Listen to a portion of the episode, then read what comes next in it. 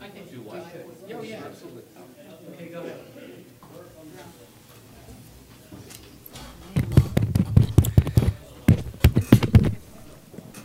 Adequate, good evening.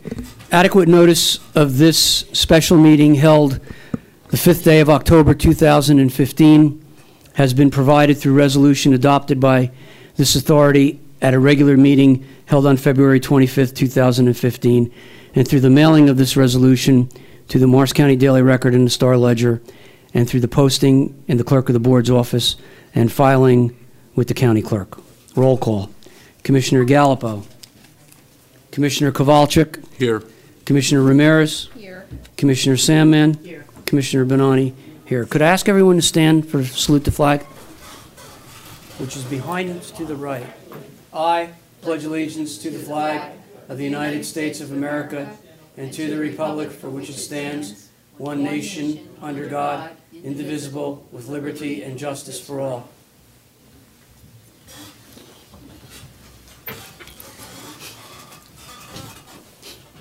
I want to uh, read a closed session announcement.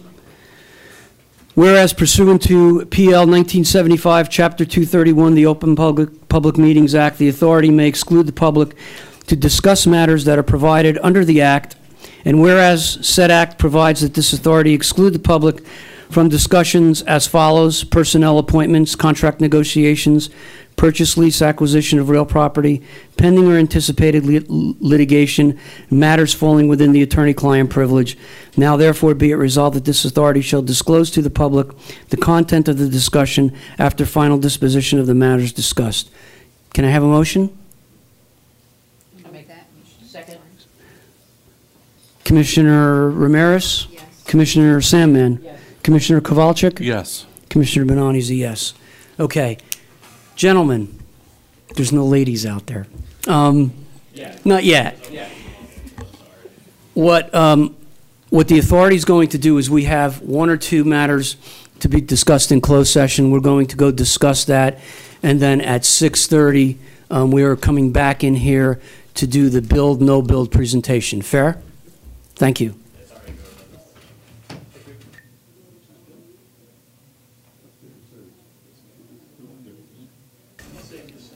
We want to uh, come back into the open portion of the Improvement Authority special meeting. I'd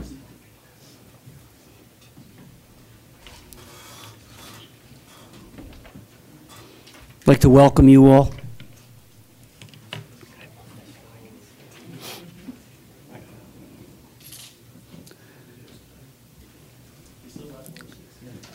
I'd like to uh, thank everyone for attending this evening and just kind of visit the process that we'll be using tonight. Um, hope to make it as interactive as possible. As a follow-up to the Solar two settlement, which occurred earlier in the spring of this year, the Improvement Authority has undertaken the following initiatives. We have advertised and obtained a new general, bond, and energy council. We have advertised and obtained a new energy consultant. As also, what we have done was we have created a build, no build committee as it pertains to the sites that were left unbuilt at the time of settlement. The build, no build committee is comprised of the entire free, uh, entire uh, Improvement Authority and three freeholders.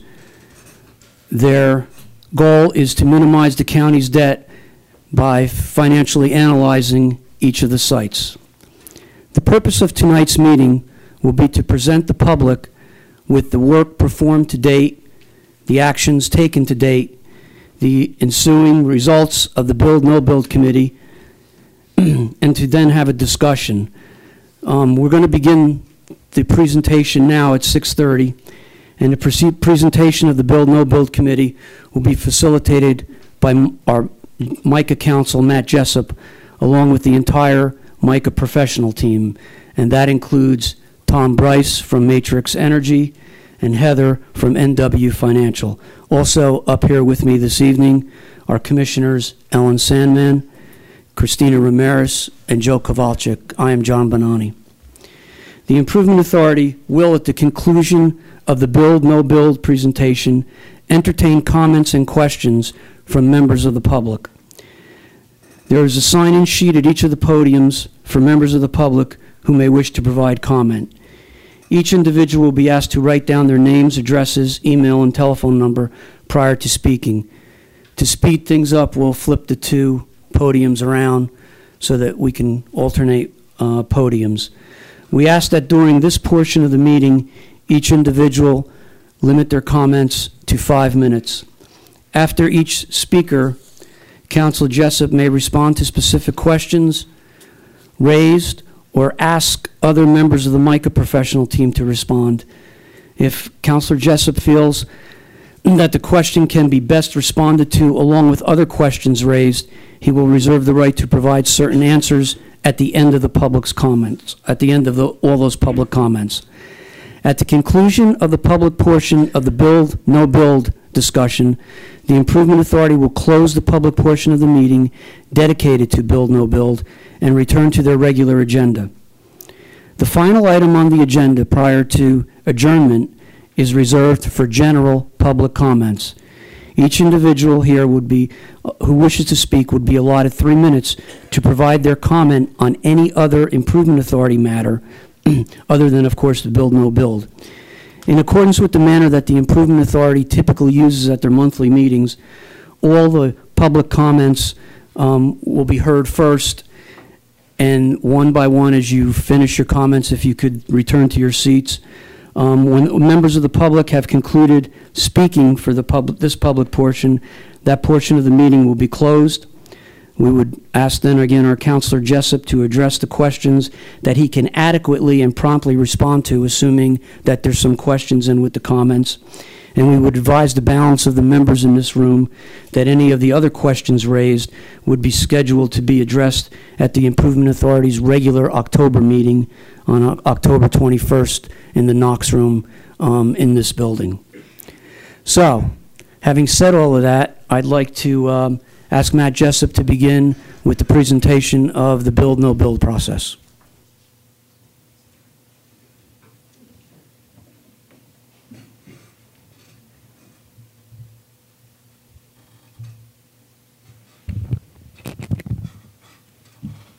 All right, good evening, everyone. Uh, as Chairman Bonanni mentioned, my name's Matt Jessup, and I am part of the um, new-ish uh, professional team at the Morris County Improvement Authority.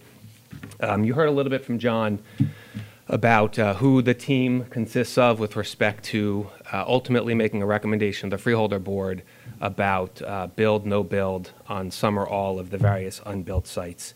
Uh, it is the Improvement Authority, it is the Improvement Authority professionals, and it is um, a Freeholder uh, committee.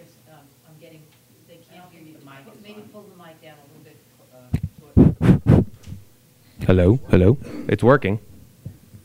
I'll speak louder, if best I can. um, at any rate, so the M C I A Build No Build Committee is the Improvement Authority, three freeholders who have been appointed to um, as part of the committee, and the professional team uh, that uh, John mentioned earlier. Um, and this is a pretty important decision, so um, we're really glad everybody's here, and we're really hopeful that you will provide Um, valuable input into ultimately this model, but really the entire decision-making process that ultimately the freeholders are going to have to go through. Um, as I sort of say often, this is a fourteen million dollars decision for the county freeholders, which obviously they take very seriously. And so um, our job, my job, the Build No Build Committee's job, and I think everybody here, you're all interested stakeholders, it's why you're here, all of our collective job is to figure out what information should be presented to the freeholders, in what format should it be presented to the freeholders, so that they have every piece of information they need to make a decision about each of the unbuilt sites and where to go with respect to that. Um, so that's you know what we're all here and what we're all collectively tasked to do, and we're looking forward to, to for your input to help the freeholders uh, with that process. So I guess we settled about this. Um, the solar litigation about six months ago. What have we been doing since then? Uh, as you heard John mention briefly, the Improvement Authority competitively procured new uh, professionals. Uh, we engaged the professionals to start analyzing all of the uh, unbuilt sites from the Series two thousand eleven County Solar Program. That largely consisted of the Improvement Authority's consulting engineer uh, matrix going site by site, visiting each of the unbuilt sites, looking at all of the past information that's been made available by prior professionals and, and through the original two thousand eleven program, uh, analyzing information that has been informally provided to us by multiple E P Cs, potential contractors who would be interested in building one or more of these sites. Um, and that was an important aspect because while we can all sit here and say, well, we think site one will cost this much to build, we think site two will cost that much to build, we figured there was really no point wasting any time. We should actually get a professional opinion as to exactly how much these should cost. So we got two. We tried to get three, we got two. Um, so we, were, we armed ourselves with as much data as possible to allow the engineer to go site by site, review the plans, review the proposed layouts for these facilities, and figure out whether they could get built, whether they could get built for the amount of money that we're talking about, uh, whether they could be built better with a, with a different design than what was provided originally, uh, with a more productive design, et cetera. And they uh, ultimately, the uh, consulting engineer went through that entire process uh, site by site for us. That resulted in an initial report by Matrix that was made public a couple months ago. It's on the Improvement Authority's website, and it was effectively a high-level um, analysis, revenue analysis of all of the unbuilt sites. And the purpose of that was basically to make sure we weren't chasing projects that led to bad money. Um, if there was a site that, based on the initial review by Matrix, if it was clear from that uh, analysis that the site was not going to potentially be productive, that is, pay for itself and contribute additional revenue to the balance of the solar program, then there was really, I think, nobody involved in this process that wanted to spend more money analyzing those sites. So we figured if we went to all thirteen sites and there were two or three where we said, in an ideal world, they're not going to get done anyway, let's not spend more money on them. We don't want to spend more money on professionals that we don't have to. Let's scrap those sites and move on. So that initial report was done by Matrix. It's been up on the website. Um, I think it may be part of the, um, the agenda packet outside if you don't have it. And essentially, what that analysis revealed was that um, there were no sites that were worth um, crossing off the list initially. All thirteen sites were worth further uh, due diligence and further review. So we've moved into a deeper dive uh, analysis, and that analysis has ended up with this model here, which I'll go through um, in a little bit, that was presented in the public uh, in Rockaway Borough a few weeks ago, and obviously is really the subject of uh, tonight's uh, special meeting. So the decision to build or not build. Um, Maybe some of you are like me. When I was first brought into the county, I sort of said, well, the decision is not built. I, I don't see scenarios. I don't see why we would turn around and continue to build these, um, build these sites. But then we looked at it further and we realized, well, first of all, with respect to the built sites, there are, you know, fourteen local units that are saving six point three million dollars in, in their energy bill, right? And I know if I could get my P S E and G bill from three hundred bucks to two hundred bucks, I would do it, and I think most of us would do that. And in this case, that's effectively what the local units are doing, right? So while the county has an issue, obviously, that we're all here collectively to try and help solve, the local units are, are getting a benefit. They're getting a direct economic benefit that impacts whether it's their school tax or the municipal tax or the county tax for county-owned facilities. And so that was, that number, six point three million dollars, and that's only for the built sites, was a pretty compelling number to say, well, we should probably keep, you know, looking at this. Um, another compelling issue is not building the balance of these sites. One thing we know it does is it locks in additional debt service losses, right? If we do nothing, and we don't build any of the additional sites, we know that there's another fourteen million dollars that the county's going to have to pay out of its budget. And uh, that number, fourteen million dollars additional loss, was not a number that anybody on the team was willing to say, yeah, we're okay locking in fourteen million dollars of losses. Um, so that caused um, you know, people to keep moving forward and, and keep looking forward. Um, Another issue is the money we have on hand. I think for a lot of us, if we could take that money and give it back to the bondholders that we took it from in two thousand eleven and not pay debt service on those bonds anymore, that might be the best use of those funds. But we can't, right? Those bonds were issued in two thousand eleven. They were issued for the full amount of, of uh, money needed to build one hundred percent of the projects. And the redemption features or the call features are those bond, on those bonds are such that we can't pay off bondholders more than ten years, until ten years after the bonds have been issued. So we don't really have an option to sit there and invest the money and use that as a better means than paying for construction of additional sites. Um, many people are probably savvy investors, uh, many I'm sure in this room. Uh, but investment opportunities for local governments and for improvement authorities are not what they are for um, you know, private individuals or others. Um, by way of example, in the last six months, our unspent project fund money has earned fifteen hundred dollars in interest over a full six-month period.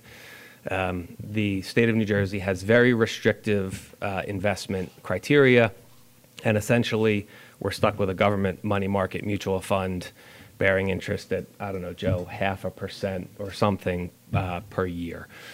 So taking that seven point four million dollars that we have roughly, giving it back to the bondholders isn't an option. If it was, I think we'd largely have done that.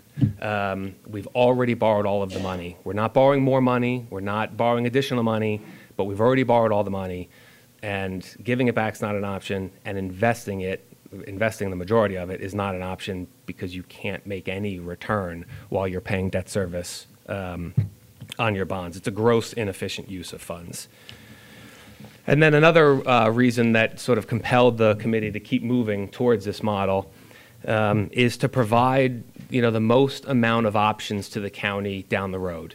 Now, we're not here and we're not going to spend any real time talking about all of those options, because many of them, refinancing bonds, selling the system and getting out of the solar business, converting the, the systems to the local units and giving them to them, they're all options, but none of them are options today. And we have a really important decision that we all have to collectively get through today. Um, but what we can talk about today is the fact that the more assets you have, the more value you have in the overall system, the more likely that those options bear better and bigger benefits. So are we going to refinance bonds? I don't know. We, we can't, as I just mentioned, we can't call them until two thousand twenty-one. If anyone here knows where interest rates are going in between now and two thousand twenty-one, fantastic, let us know. But it's not likely, so we don't know whether we're going to do that. But what we do know is that may, being able, putting the county in a position to make those decisions and maybe take advantage of those benefits somewhere down the road are part of the process that are worth considering when we make a decision. So that brings us to tonight and to, I guess, the twenty-first of September when we were in Rockaway Borough having uh, this conversation. And this conversation will continue later this month uh, with the freeholders meeting uh, next Wednesday on the, uh, on the fourteenth. Um, what won't be happening tonight, uh, there is no vote. There is no decision. Uh, the Improvement Authority Board is not uh, making any decisions about build, no build. Um, ultimately, that's a freeholder decision. Um, tonight's about a process. It's about finding the best possible process to present information to the freeholders. And again, we're hoping that you will uh, help us with that. So here's how the team essentially chose to analyze these uh, fifteen sites in total. They are all municipal, school, or county facilities, obviously all located within Morris County. Uh, they are all listed up here uh, on this chart, which I think everybody has through the agenda. Um, I'll touch base a little bit later on why we presented a thirty-year analysis for you, but similar to my comment about future opportunities down the road, it's not nearly as important, in my view anyway, as the fifteen-year analysis. That fifteen-year analysis is um, relevant really for two reasons. One, the bonds are outstanding for fifteen years, or at least fifteen years from two thousand eleven. Um, and two, S R E Cs, or at least the market S R E Cs that we're all used to talking about, the two hundred twenty-five dollar S R E Cs, the one hundred dollar S R E Cs, whatever number you want to put on them, those, those R E Cs are available per facility for fifteen years after the facilities, starting when the facility's been turned on. So the fifteen-year time period is really the, the window that we're talking about here. Again, I'll talk about the thirty years a little bit, but the focus is going to be, and my examples will be on the uh, fifteen-year, which is the top half of this um, of this scenario. So essentially, each one of these systems is a component, is a function of uh, two items, revenue and expenses. Um, we think in a way, hopefully uh, in a way, it really is uh, that simple. So uh, there are two sources of revenues that these um, renewable energy facilities generate. One is the P P A revenue, the power purchase agreement revenue. This is the amount of money that the local units are paying instead of paying their J C P and L or P S E and G or whoever their traditional grid um, provider is for their electricity. So in lieu of paying that bill, they are paying a, a P P A uh, payment um, to the, ultimately to the bond trustee. Those funds go directly from the local unit to the Morris County Improvement Authority's trustee to be used to pay debt service on bonds. That money does not go anywhere else. It doesn't go to the developer, it doesn't go to the county, it doesn't go to the improvement authority directly. It only goes to the improvement authority's trustee directly to pay debt service um, on the bonds. Those P P A payments are fairly fixed in the sense that um, each local unit that's been built has a production number. That production number changes a little bit a year, but it's largely the same. And the price, six point six six seven cents, escalating at three percent a year, uh, is a fixed price. That doesn't vary at all, again, other than the three percent escalator. So our P P A revenue is not, I wouldn't really consider it a variable revenue, right? Production times a fixed number, production's fairly constant, the price is, is a- absolutely con- uh, constant, leads to a relatively uh, fixed number on the P P A revenue side. Uh, sure. So P P A is power purchase agreement. That is literally the agreement, the document that gov that that has the municipality agreeing, in lieu of paying their grid energy bill to P S E and G or J C P and L or whoever their service provider is, they agree to pay uh, to the uh, developer, but really to the improvement authority, uh, an energy payment. So, you know, if they were paying twelve cents per kilowatt hour to J C P and L, now they're paying six point six six seven cents per kilowatt hour to the bond trustee as revenue to pay debt service on the bonds. S R E C is Solar Renewable Energy Certificate. Uh, and S R E C is, think of it kind of like a stock certificate. Um, every time uh, a um, solar panel produces energy, a certain amount of energy, it, it uh, creates an S R E C. The owner of the facility is entitled to an S R E C. And so as the solar facility produces more and more energy, more and more electricity, more and more of these S R E Cs, these energy certificates, generate to the benefit of the developer. There is a market where you can sell S R E Cs. So I generate an S R E C, and I go out on the marketplace, and I sell that S R E C at a, at a price, whatever the price may be in the market on that given day. Um, the most recent S R E C sale that the Improvement Authority went through uh, with respect to actually both Solar one and Solar two, uh, at the S R E C was priced at two hundred twenty-five dollars per R E C. So if you sell one thousand R E Cs, S R E Cs at two hundred twenty-five dollars, you get a corresponding revenue. So that is the second revenue component of any um, Uh, P V or solar facility. And that one's variable. As most people here know, um, the S R E C market ha has and you know will continue to fluctuate and move based on a variety of factors. Um, so this S R E C revenue here uh, is based on an S R E C curve, and it's based on the production that each of the sites is anticipated to um, build. Because it's a marketplace for the sale, that marketplace moves. So this is more of a uh, flexible revenue stream, if you will. So revenues, two. Expenses. There are two uh, expenses uh, effectively that make up uh, each of these, um, these uh, P V facilities. The first is operating costs, your cost to operate, maintain, and manage these facilities. They are fairly self-sufficient, um, but they do require annual maintenance. They do require upkeep. They do require, you know, changes here and there. There's a piece of equipment that comes offline, it's got to get fixed, et cetera. Uh, like any technological piece of equipment, they do require uh, some tweaking along the way. The operating costs here, what's important to note in the numbers that we've chosen to use, these, these operating costs aren't just your everyday costs to run a P V facility. They also include milestone, significant milestone upgrades, expenditures to the system in years five, years ten, and year fifteen. And that's because Matrix, the energy consultant, who has a significant amount of experience with these systems, has said, look, in years five, ten, and fifteen, you have more expense that you have to put out to get the system and keep the system up and running. And in year five, it's X amount, and in year ten, it's more than X amount. It's not just the same amount, but you spend a little more in year five, you spend a lot more in year ten, and you spend even more than that in year fifteen to make sure that this asset continues to perform the way that it's supposed to. Uh, and to produce the maximum amount of benefit um, to the local, ultimately to the local units, and produce uh, revenue. So these operating costs don't just include sort of a flat target number per year.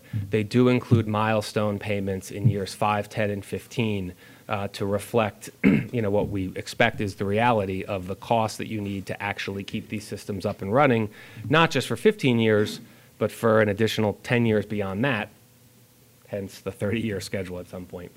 So that's the operating cost. Debt service, um, probably fairly self-explanatory.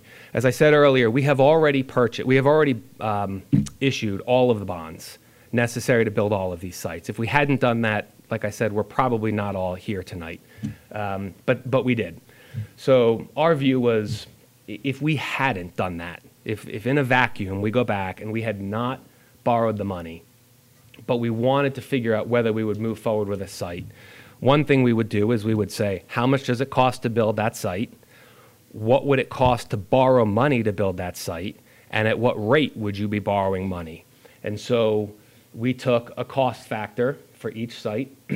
We took the interest rate that we're paying on the bonds, because in fact, if we were to move forward, that's where we'd get our loan, because we've already gotten it, right? So we know what the interest rate is because we've already effectively taken that money out. Um, and that produces a debt service number over a fifteen year period.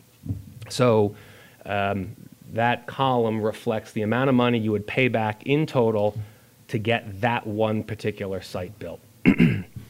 So as I said earlier, these systems are basically Um, revenues and expenses.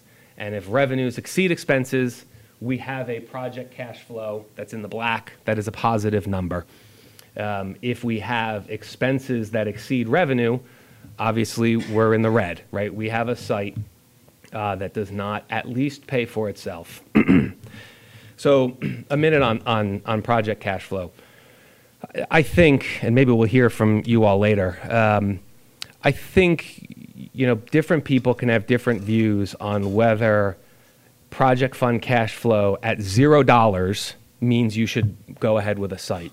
In other words, the revenue is enough just to pay operating costs and debt service and no other additional revenue. It just pays for itself perfectly without any excess revenue to the, to the county's benefit or without any cost or expense out of the county's pocket. And I think a lot of you know, intelligent people with reasonable minds can come up with different numbers as to where they think that line should be. Um, and that's effectively what we show here, right? We show that you know, in a, it, we have one site that produces, not just pays for itself, but produces a significant amount of, or at least what I would call a significant amount of additional revenue to subsidize the balance of the two thousand eleven program as a whole. And we have some sites that they kick off revenue, but in the grand scheme of things uh, and the other factors that we'll talk about, you know, the sixteen thousand dollars of excess revenue, is that worth putting the site in motion, et cetera? Again, people can sort of debate that. And that's part of what the freeholders, I think, in the end will have to do. uh, two more columns, um, local unit energy savings. Again, I think fairly self-explanatory, but what we have done here is we have looked at what each local unit would have otherwise paid to their grid energy supplier, their J C P and L, their P S E and G, uh, at the time that the program was created. Uh, there is a required assumption that the grid energy bill would go up by two point two percent per year. The state of New Jersey requires us, when we do forecasts like this, to assume that energy goes up every year two point two percent. That is in uh, that local unit energy savings number.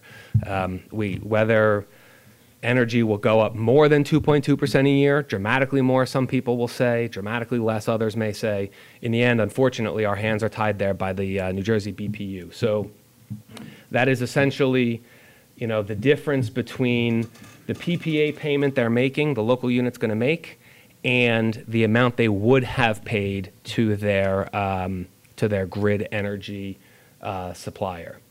And with respect to, you know, local units, municipalities, and boards of ed, that's a direct benefit to their budget, right? It doesn't necessarily help the freeholders because they have a different budget problem with respect to the county guarantee of the bonds. But the local units, the municipalities, and the boards of ed, They are, they are required now to raise less money wherever they get their revenues from, taxes and other sources, than they would have otherwise, assuming that they're showing a savings here. With respect to the county, you can sort of look at it for their sites as a direct benefit to offset the guarantee, because a dollar that the county doesn't pay to J C P and L is the same dollar that then can then go to pay uh, amounts that inevitably the county will have to pay under its county guarantee to pay debt service on the bonds uh, for the overall two thousand eleven um, project. And then finally, and I'll grab a quick uh, drink here before I get to the last one, break even S R E C.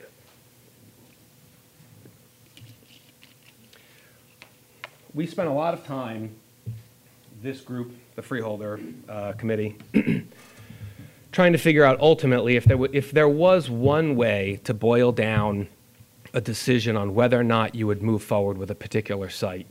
We wondered if it was break-even S R E C. Um, there are, again, a lot of variables, and there are a lot of things that we will, in future meetings and conversations, discuss. How can we ensure perfect and timely construction? How can we assure our sixteen oh three revenues are what we think they're going to be? How can we Uh, you know, ensure that things are delivered on budget? All of those things are absolutely factors and, and very important ones. But from a math perspective, trying to figure out whether or not to get to that stage of how do we solve those problems is, we thought, the break-even S R E C. Um, as I mentioned earlier, these systems are all a function of revenues versus expenses. And at a projected S R E C curve, you can see that most of the sites produce project cash flow. What we did was we said, well, at what S R E C will the system pay one hundred percent of its own operating costs and its own debt service and not pay a dollar more in project cash flow? And again, that goes back to a comment earlier um, I made, you know, saying if you did build a site and it only paid for itself and it didn't subsidize the balance of the system, would you or would you not go forward with it? And at what S R E C level, you know, would you be comfortable with? So uh, using rank number one as an example, if for the next fifteen year period after site one got built, S R E Cs, which again are currently at two hundred twenty-five dollars, if for the next fifteen years they laid flat at thirty-seven dollars per S R E C, not a dollar more, not a dollar less for the next fifteen years, if they laid flat at thirty-seven dollars per S R E C, site number one would produce enough P P A revenue and S R E C revenue to pay for itself. Just pay for itself. It'd be a, a self-sufficient or a self-liquidating, if you will, system. Um, and that's important because if it pays for itself, I think it's providing its own value, because this debt service number is happening whether we build the site or not. right? We come all the way back to, again, we've already issued the bonds. So either the county pays this debt service number out of its budget, or the, the system gets built and it pays for the debt service out of its cash flow. And in order for it to take this one point three million dollars in the first example out of the county ledger and move it over to a self-sufficient revenue ledger, that would require a thirty-seven dollar S R E C um, over the fifteen year period. Um, and again, you'll, you can see, hopefully in large examples somewhere, that those S R E C requirements range from thirty-seven dollars, again, market is two twenty-five, uh, all the way up to two twenty-five, actually. The bottom site uh, would need today's market for the full fifteen year period from now until um, you know, the end of that fifteen year period in order to just pay for itself and just take this four hundred eighty thousand dollars of debt service, and, and instead of having the county pay for it, it would end up being able to pay for, uh, pay for it itself. So in the end, we sort of felt like, well, maybe this all comes down to, you know, the, among other things, the freeholders and the collective, you know, group's appetite for S R E C risk. After all, we believe P P A revenue is very fixed, right? We believe operating costs are very fixed and are conservative. Uh, we know what debt service is because we've already issued the bonds. There's no wondering whether when we get to the market, interest rates will be at five percent or four percent or three percent. We know what it is because we're already there. So it seemed like really in the end, the only revenue and expense variable that there was is S R E Cs. And so whether the county is going to pay these debt service numbers out of their budget, or whether the system can be built and pay for its own debt service and take it out of the county's budget as an additional payment by the county, uh, comes down to these S R E C numbers, right? thirty-seven dollars, fifty-one dollars, ninety-eight dollars. And I think in the end, the question's gonna be, where do we draw the line, right? Where, and, and that is also something that I can have a view, you know, John Bonanni can have a view, one of the freeholders can have a view, and, and they can all be Uh, respected and be different views. But I think in the end, you can largely take the financial model down to uh, S R E Cs um, and what is your appetite for that portion of the risk um, that you will be effectively moving the expense and the loss from the county books to the, um, to the assets books, if you will. Yes?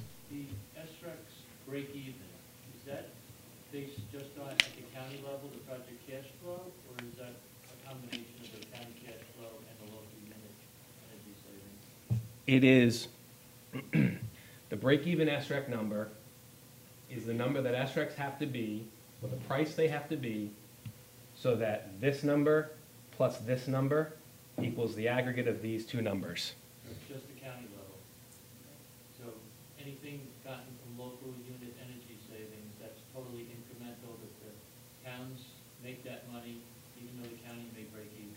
Right, right. So if, so if the system is purely paying for itself, revenues are equal to expenses, the local unit, the Board of Ed, the municipality is still seeing energy savings of Y dollars. Now that's P P A, which is fixed, that's exactly right. So, um, and that's, uh, that's important to note because, and the reason it's not, it, the reason it's not in here is because ultimately, we're trying to help the freeholders determine whether or right. Okay, never mind. Sure. Um, Chairman, I, I'm uh, just one minute if you don't mind. Um, I'm done with the prepared presentation I was going to give. I can go back up, and if you want to start the no, I think sort of the open public portion, then we're happy to do it. It's fine to do it right from there. Okay, that's fine too. We don't need names, and or you can state your names for the record, I guess. Yeah, I, I don't. I don't know if there's an order, but go ahead. Uh, Morris Township. Uh, what was the S R E C level that you used to uh, create those revenue streams from the S R E C column? Sure. So um, one thing I didn't mention, and I want to mention it because it ties to your answer, um, and the short answer is the first five years are published on the bottom of this sheet. Um, one of the things we at the Improvement Authority have said from the very beginning is we want to, and we have tried, to share as much information as we can, as quickly as we can, with really one condition. We do not want to um, let any information out that puts the county and the Improvement Authority in an adverse bargaining position moving forward. Um, as I mentioned earlier, we have two E P C contractors who informally provided pricing.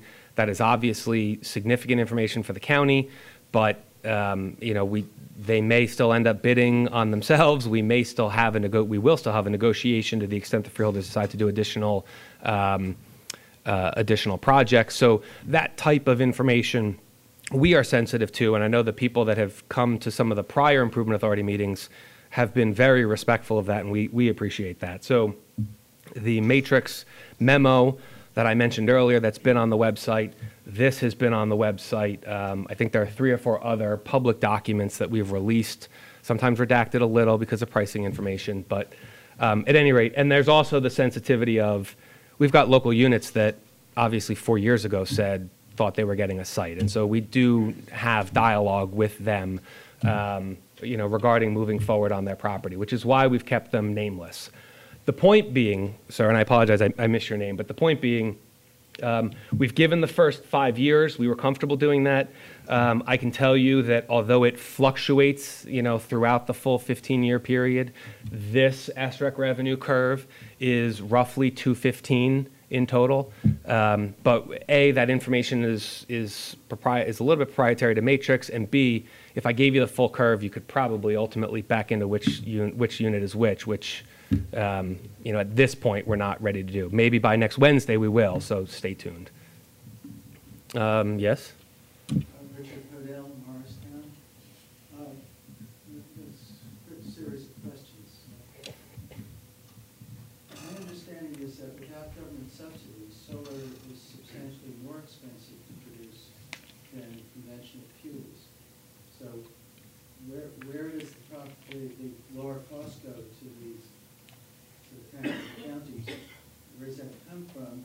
And is it dependent on a continuing political commitment to defunding subsidies? If that's really what it is? Sure. So um, currently, every project that gets built, these fifteen projects are entitled to the, the construction cost component of it is entitled to a subsidy check from the federal government. So when I said earlier that we said, how much will it cost to build that project? One of the things we did was said, it's, this is the gross, but we are entitled to, it is currently a twenty-seven point four percent subsidy on, the, on that amount of money that gets netted back to, um, technically it's the developer, but post-settlement, it's effectively the county um, that comes in. So on the construction cost side, the subsidy you're thinking of, it's a twenty-seven point four percent subsidy, which I, it, we, we have managed to sort of squeeze into a footnote here. Um, that is being taken into account when we get to project cost. Um, that is separate from, you know, what could or may happen with S R E Cs. But, uh, you know, today, S R E Cs are, fifteen, are in, you're entitled to them for a fifteen year period. And I don't think that's going to change.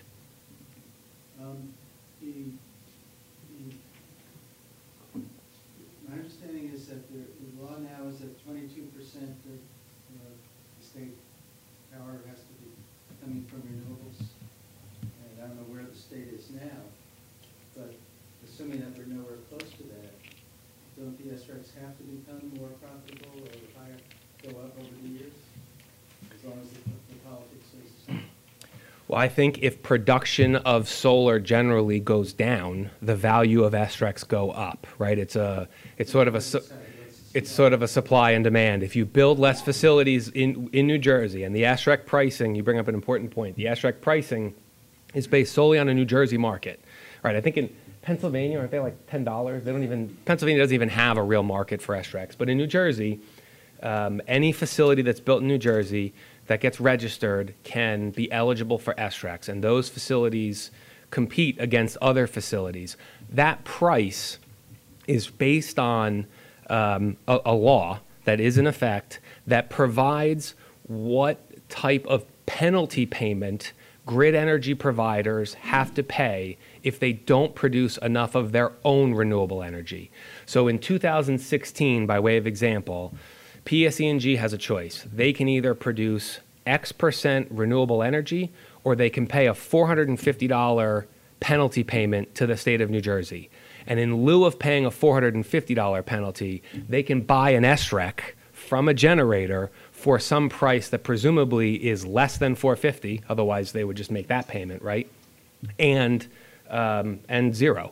And so the market is set based on this statutory provision for what the penalty payment is that grid energy suppliers have to pay. If, uh, how close are we to the twenty-two percent that, that somebody's obligated to, to the I don't know that that... I I don't... Uh, I'm not sure I follow the impact. I'm sorry. There's a thing here about somebody's trying to introduce, the freeholders have adopted a resolution against the bill that was introduced to take it up to eighty percent. And it says in here that, that I guess it's the whole state is mandated to produce, or somebody is mandated to produce twenty-two or twenty-three percent. I'm sorry, I'm not familiar with the Matt, that was the uh, Sen Senator Smith yeah, bill. Sure. So this is Tom Bryce. Tom's with Matrix Engineering, uh, the uh, P V energy consultant, and maybe he can yeah, better answer your there's question. There's a lot more solar going to be coming online, and the prices could go way down. Uh, that, that's correct, and, and that's why, that's, that's one of the reasons, to your point, why we decided to create this column, so that you can see just how far prices can come down before each individual project uh, is no longer paying for itself, right? So you're right, maybe, and Tom, Tom will get into it, but if prices fall from two twenty-five to one fifty, then at one fifty, all of these sites are still not only paying for themselves, but producing additional cash flow for the balance of the system. Well, it isn't obvious that it goes up or down. Presumably someone's made projections for the future? I mean, you guys have. Correct, correct. I, we, we, have, we have made projections of the future, and what you're referring to is called the Renewable Portfolio Standard. The Renewable Portfolio Standard is a series of numbers that the state must hit every year to meet the goal of twenty-two percent by twenty twenty.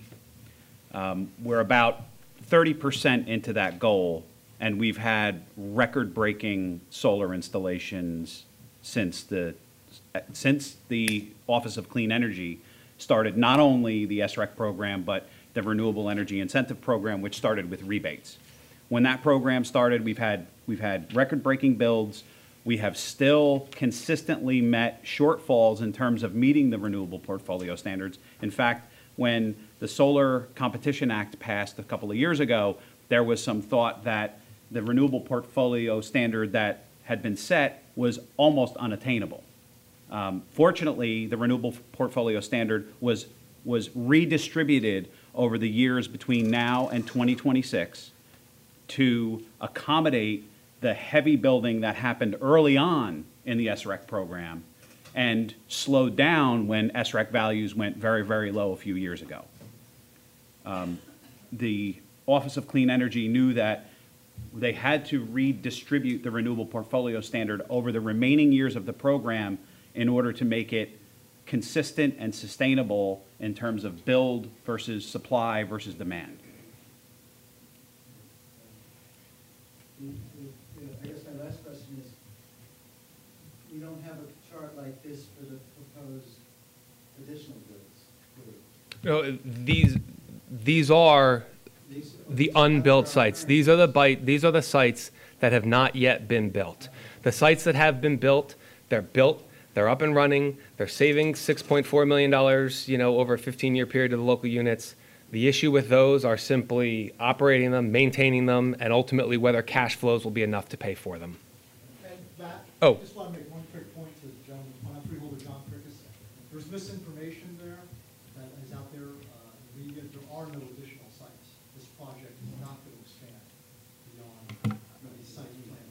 Yeah, these are un unbuilt sites, we call them, not not additional sites. People saying that there are going to be additional sites are wrong.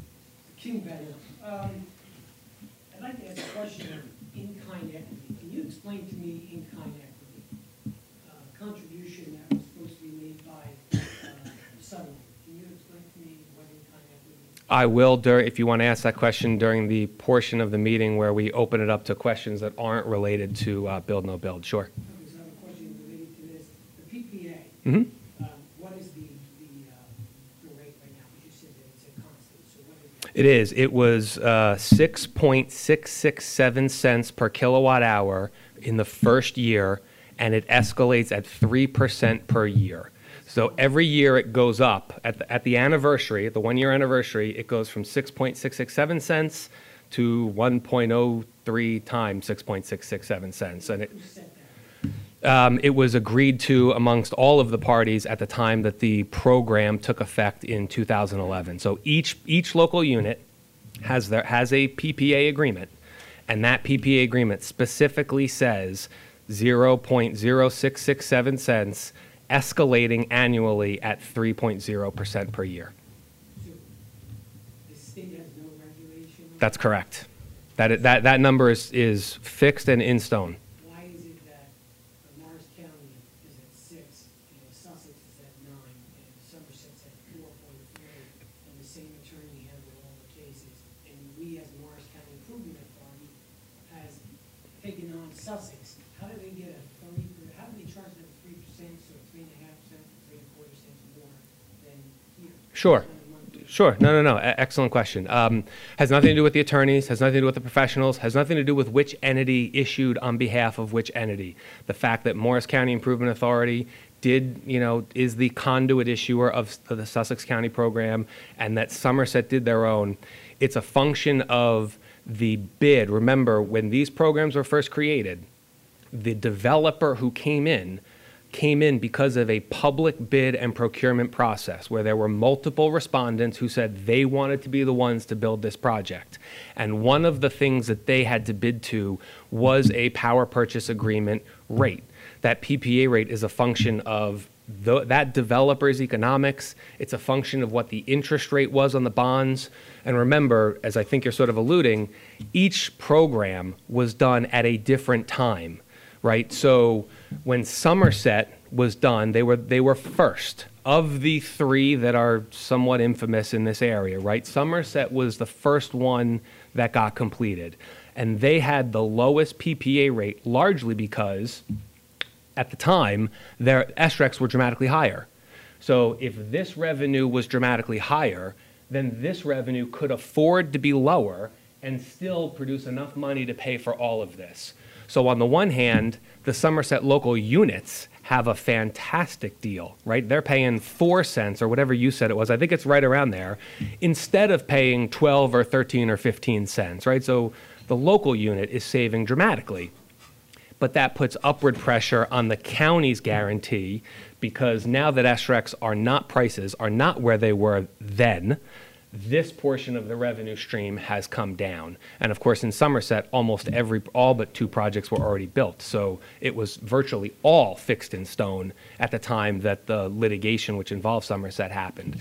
So um, it's a function of many things, and it's a product of each county doing its own deal and doing them at separate times that led to different P P A rates.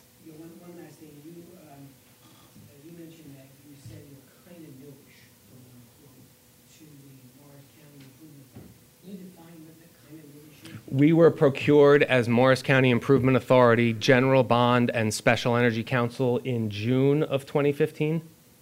In June of twenty fifteen. And we're in October of twenty fifteen. Did you, did you work for Morris County uh, Improvement Authority? Uh, no. So what's your, what's your law firm? For the Improvement Authority?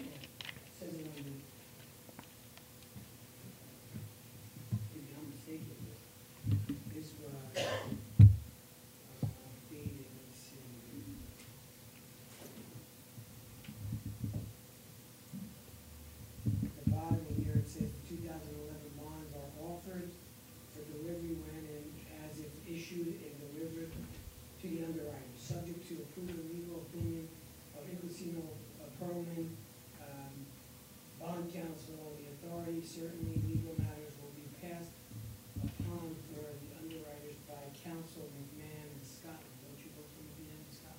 Uh, McManaman, Scotland, and Bauman, I do, and as you just pointed out, we do not, we did not represent the Improvement Authority. Inglesino Perlman represented the Improvement Authority. We represented the underwriter. I haven't seen that, but I believe if what you read is true, we represented the underwriter in connection with whatever transaction that is. We did the work we needed to do to represent the underwriter at the time. Um, Freeholder, did you have a question? No? Okay. Who's, yes? Um, I have a couple of quick questions, and I wanted to ask you a little bit about S R E C. But number one, um, is it possible to get a financial or detailed analysis, your analysis of the numbers that went behind this summary? Or public, is that, can that be public information? Um, what we have chosen to present and what we have chosen to footnote is at this point in time, the extent that we've chosen to reveal the information, revealing the balance of that information would go into pricing and other factors that we just can't reveal at this, at this point in time. None of that is public? Not at this time. The second question quick is, um, uh, just as a point of clarification, because the, the document put out by the, um, the county had a, I think, a figure which was, was incorrect or was adjusted. Could you just clarify the depreciation rate on the, on the panels, their efficiency? Oh, sure. Is that approximately a half a percent a year? It is, it is one half of one percent degradation per year. And so just for the, for the benefit of the balance of the room, um, again, the P V facility is built in year one. It produces energy. It creates electricity for a fifteen year period, and in fact, it's expected to create um, energy for an additional ten to fifteen years after that. Um, however, every year that the system is in place, it produces slightly less electricity.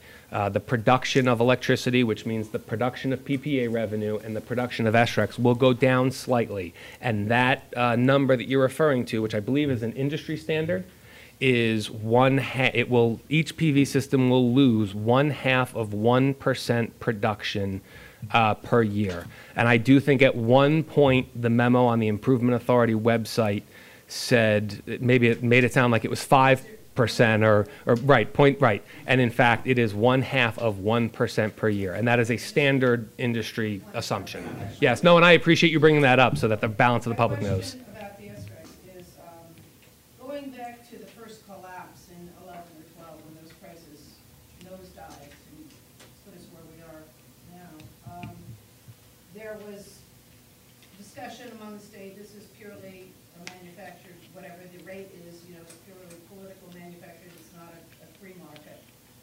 So in the negotiations that happened, um, can you, can someone talk a little bit about how, what expectations came out of those discussions that uh, determined what a reasonable, realistic rate would be going forward? Because I have, I, I'm not sure the two hundred isn't too, too artificial or not. Did, well, did anybody speak to that process going back to the year?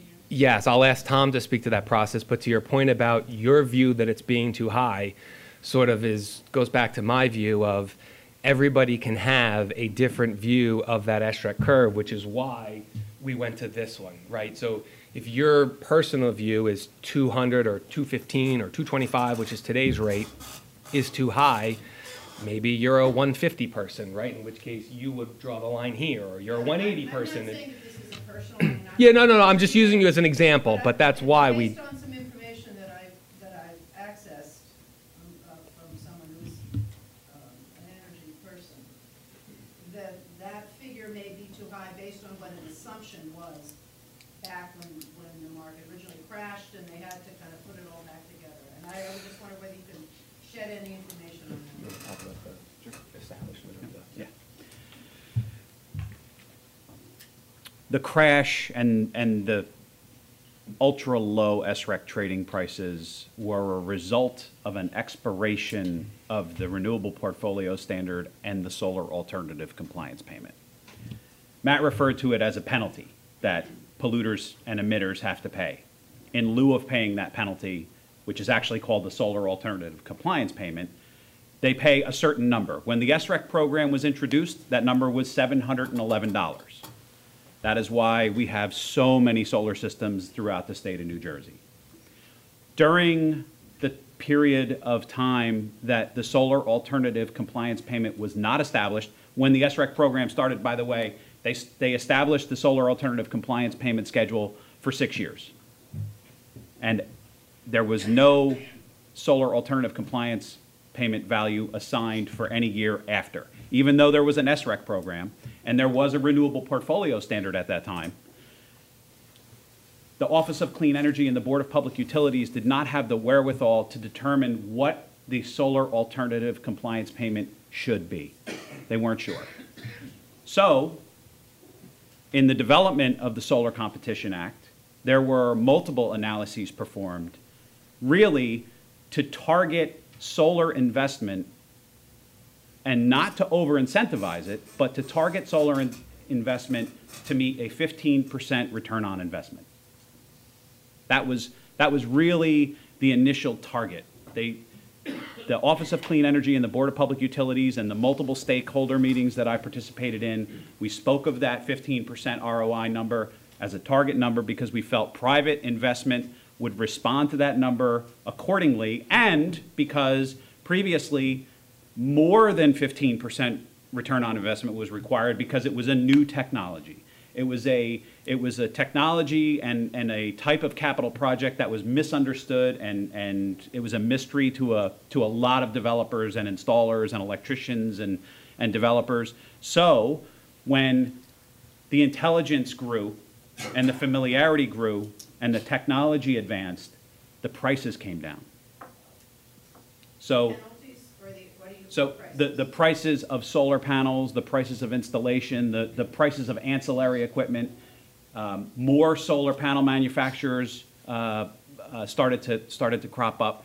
And ultimately, when the solar alternative compliance payment schedule was determined, it was determined to not over-incentivize the program, but to ultimately create a, a long-term incentive that would self fund and self-perform.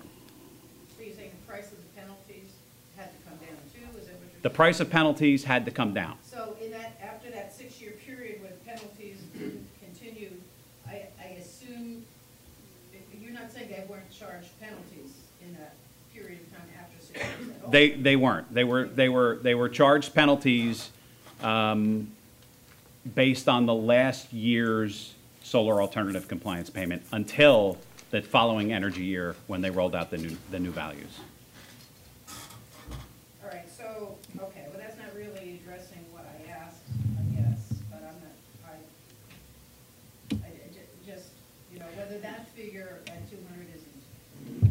Well, let, let, me, let me try to answer your question this way. The lowest point that the solar alternative compliance payment is set for from now until twenty twenty-six is two hundred thirty-nine dollars. And that's the last year. The first years are well over three hundred dollars. So you're taking out, out how many years, did you say? To twenty twenty-six. Okay. So it came to low. The solar alternative compliance, com compliance payment lowest point is two hundred thirty-nine dollars in twenty twenty-six. That's not the market. Clarify. Yeah, if you, if, so if, if, in the, if in eleven years from now, the, the statutorily mandated compliance payment or penalty payment, if the grid energy supplier isn't producing enough of its own renewable energy, if their choice is to pay a two hundred thirty-six dollars, two hundred thirty-nine dollar payment in two thousand twenty-nine, or pay some lesser number to buy an S R E C, you know, logic dictates that they are going to spend lesser money to buy an S R E C than they would pay two hundred thirty-nine dollars to the state as a penalty payment. So the, in, the, in the last year of, you know, the current standard that Tom's talking about, the, if the alternative payment's two hundred thirty-nine dollars, you would think S R E Cs are going to be priced at something less than two hundred thirty-nine dollars. How do you know that?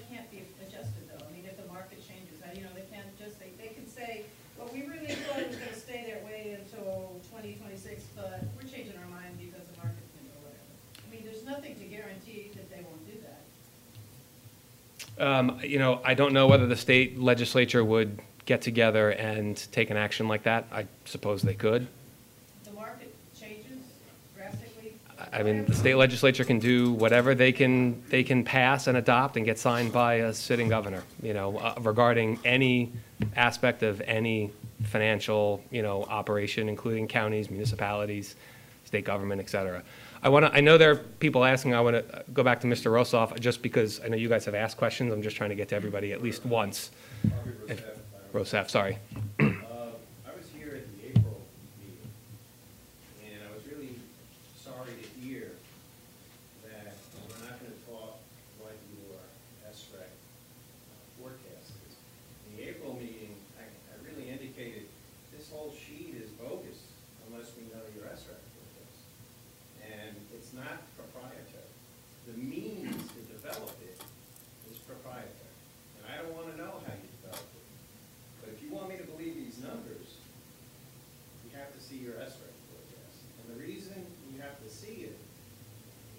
Started talking about the S A C P value. You just said today's number is, is, is what? Today's S R E C or S A C P? This year's S A C P is what, number. Three something? three thirty-nine. And we are selling S R E Cs for two and a quarter. That's thirty percent less. So when it goes to two thirty-nine in fifteen years, what's thirty percent off of two thirty-nine? eighty bucks. one forty, one fifty. Mm-hmm. There's some forecast is up around two and a quarter for this chart. Well, again, to, and, and I know you feel that way, and at this time we're not revealing that information. To learn your methodology, because you're promoting a chart where you're not giving us insight. This is an emotional presentation. This is not a number. You're using numbers to, I would, I have to say you're deceiving us. Okay, this I'm sorry to hear that.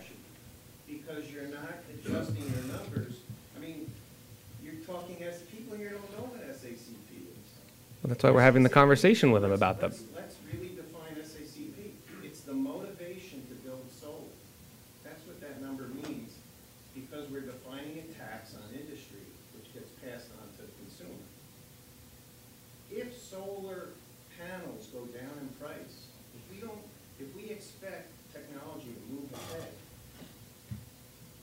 you don't need S A C P. You potentially may not want S A C P, because you'll end up with an energy situation like Germany right now. Germany's a disaster. They have all the renewables you can imagine, and it's destroying their utility infrastructure. Mister Bryce should know, well know what I'm talking about. So what's going to happen is what happened in twenty eleven. In twenty eleven, we got a bubble in solar, and we saw the danger looming. And Christie and Sweeney got together, and they address that by lowering the S A C P price, mandating some, some additional purchasing. And what happened to S R E Cs? They plummeted. So you have a business model right here that we have no insight into. And, and we can start with S R E Cs, but we can go elsewhere, because you, you tell us that, that the local energy unit savings is mandated to go up two point two percent. Well, I can tell you right now, my utility bill today is the same as four years ago. It did not go up two point two percent for four years. But you're showing savings as if it did. And we really should see the year-by-year evolution of all the variables that you've chosen. And, you know, you've got some nice categories here.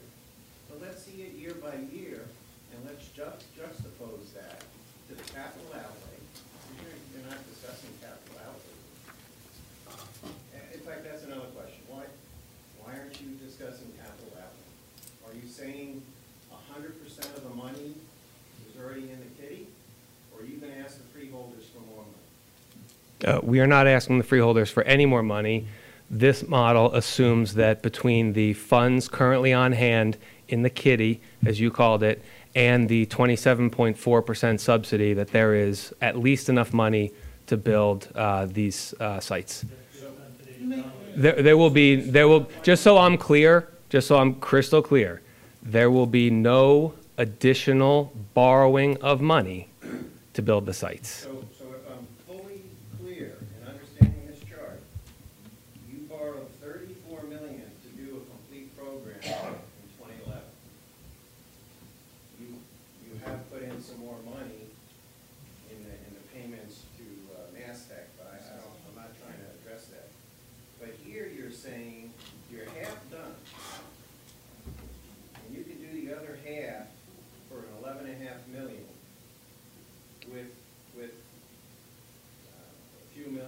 uh, federal money, which was already already accounted for four years ago. I'm telling you that there will not be any additional borrowings, and that whatever sites, if any, get built on this list, that that will be from existing project funds and sixteen oh three grants. So, so, so your S R E C, but your S R E C curve now is flat. I didn't say that. Just, just earlier you said it was basically two ten, two fifteen. I gave roughly an average number. I didn't say it was flat. In fact, I said it, it was, it's variable. It's variable as shown on the footnote. It's flat. Come on, let's get real here. two sixteen versus two oh six is flat. Okay. Compared to what happened in the last four years is volatility. And you just told us the S A C P is scheduled by law to drop thirty percent, but your curve for S R E C value is flat? I didn't give you a flat curve. I gave you a number. I, you've, you've talked about this before. I appreciate your concern. At this point, we're not talking about the full S R E C projection. But you should be, is my point. I, and I understand that. I know that's your point. I understand that. I appreciate that point. Oh. Can I just try and help explain something here? Sure. So uh, I understand the questions are being asked, and this, what's it called, S A P C? S A C P. S A C P. We provided five years' worth of numbers. I think those of you who have been attending these meetings for a long time would agree that over the past year, year and a half, there's been a great deal more disclosure. All right. Um, where are prices going to be in ten years? You know, as Uh, the counselor talked earlier about where interest rates will be in twenty twenty-one. We have no idea. You know, we're, we're making estimates based on a market that can change suddenly, one way or the other. You know, and, and these are our best estimates. So when we, uh, I was one of the ones involved in this analysis, and I insist that we add the, and everybody agreed, the break-even point to give us some idea on where the break-even point is, where we're going to generate additional cash or lower cash. So I understand your questions logically, the questions you're, if this was a logical world, we gotta remember this is an artificial market created by the government. All right, that's the first thing to remember. It's an artificial market created by the government. And depending upon what legislature and governor is in place in future years.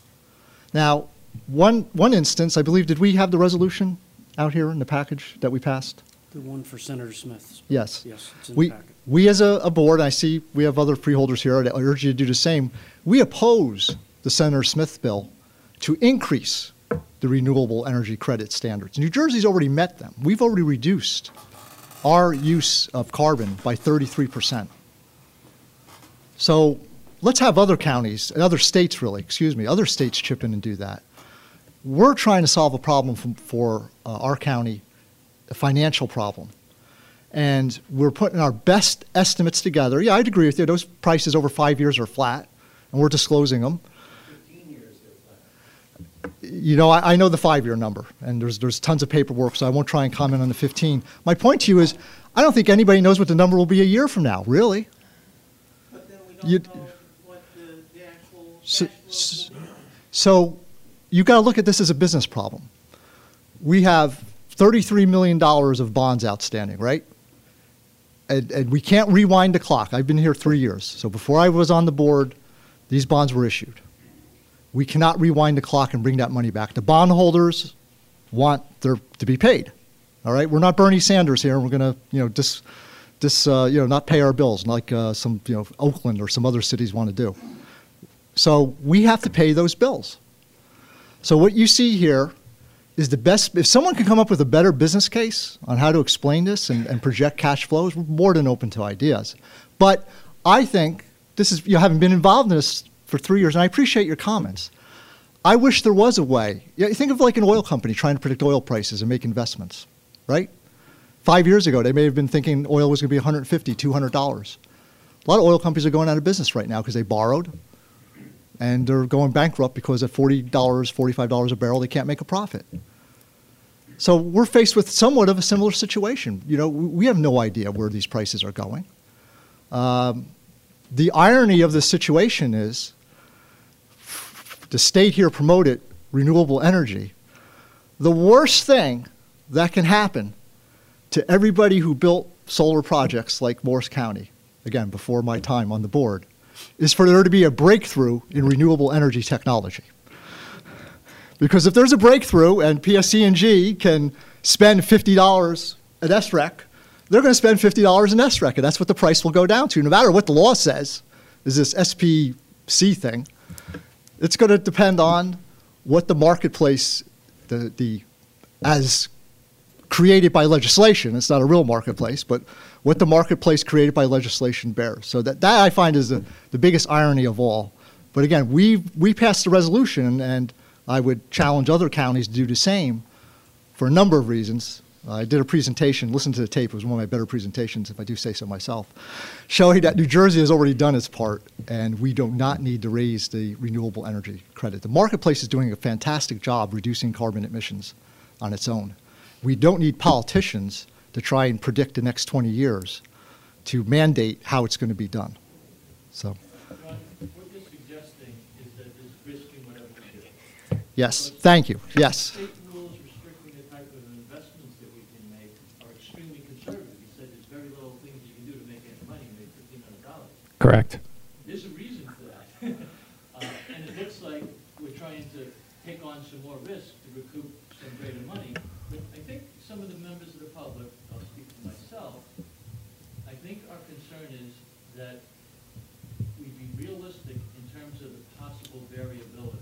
Yes. And built-in assumption that the state says you should use, I think there's more downside risk in using that number than upside. Uh, well, let, let me answer that. Okay, let me, let me okay go ahead. I'll let you touch that. All right. A year and a half ago, when we were paying over four dollars a gallon for gas, somebody would have said, what are the chances gas is going to go into two dollars within a couple of years? Right. With all the exploration and all the drive towards other energy sources, the price of all energy is coming down dramatically. So to build in a two point two, which may have been traditional increases from years ago, even though they say that's the number, I think as logical thinking human beings, we have to say, wait a second, what if it's zero? Right. What if it's minus three percent? What happens to these numbers? So, so, and as Matt went over earlier, that number actually doesn't affect our cash flow projections, those energy savings. Where, so where does it affect? What numbers does it, it, it's really there just for display. It's display what the local units are projected to save at those assumptions. Right. It does not affect the cash flow. That, okay. That negative, you got one negative at the very bottom for the last site, and then the million dollars as a positive. That two point two, all those, so I'm glad you're asking these questions. So that's informational. Right. And, and it's a good question. So for everybody could understand, that's informational. All right. So that, for example, you know, you have a sixty million dollar school budget, some town, and that local school board's going to get thirty-five thousand dollars of savings per year. That, that, that was one of the justifications for the program. But that's not affecting our decision. We're, we're, at least from my point of view, I'm looking at cash flow and break-even point. Just one other related to that. The bottom line number at the bottom of the fifteen projects is an average of the fifteen years. We're not seeing the individual years. We're just seeing the total at the end of fifteen years. Correct. It's a fifteen-year. The totals, the totals present. A, in today's dollars, what has that the discounted cash flow for the fifteen years? Because a dollar paid in fifteen years from now is a heck of a lot different than a dollar paid today. It's gross. It's gross dollars. It's, so it's not discounted. Correct. It's not present value. It is not present value to today's dollars. That's correct. Going to be laying out. So shouldn't the analysis well, be done? For, you you you you, you are right. And for simplicity's sake, I think the decision made was presented this way. You also have to keep in mind that interest rates are, you know, they're, the interest rates are, well, they're very low, and they have been for several years. So, but it does change where you draw the line. And uh, technically, you're right, but it's not as great a factor as it would have been seven, eight years ago when interest rates were more, you know, like we were used to for thirty years.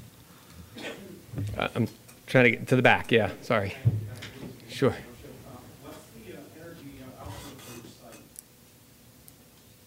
The energy, you mean the number? Yeah. It varies by site. Right. E each site has a different number of kilowatt hours that it's anticipated to produce on a yearly basis. The top one would be the largest, or an aggregate. Not necessarily. So, that's the largest aspect, so no, no, no, most energy, right? No. But but good point, and it, it it dovetails off something I think the Freeholder mentioned earlier, or in response to your question actually, um, Maybe it's a little confusing that there are fifteen sites and we're talking about a fifteen year, right? I think that was to your point. So each of the numbers you see going across a site, each number represents a site. There are fifteen sites, one through fifteen. These are the sites themselves. These are the aggregate numbers over a fifteen year period for that particular site. So um, we don't have total system production across all fifteen sites in kilowatt hours. We can get that to you. We just didn't put it on this sheet.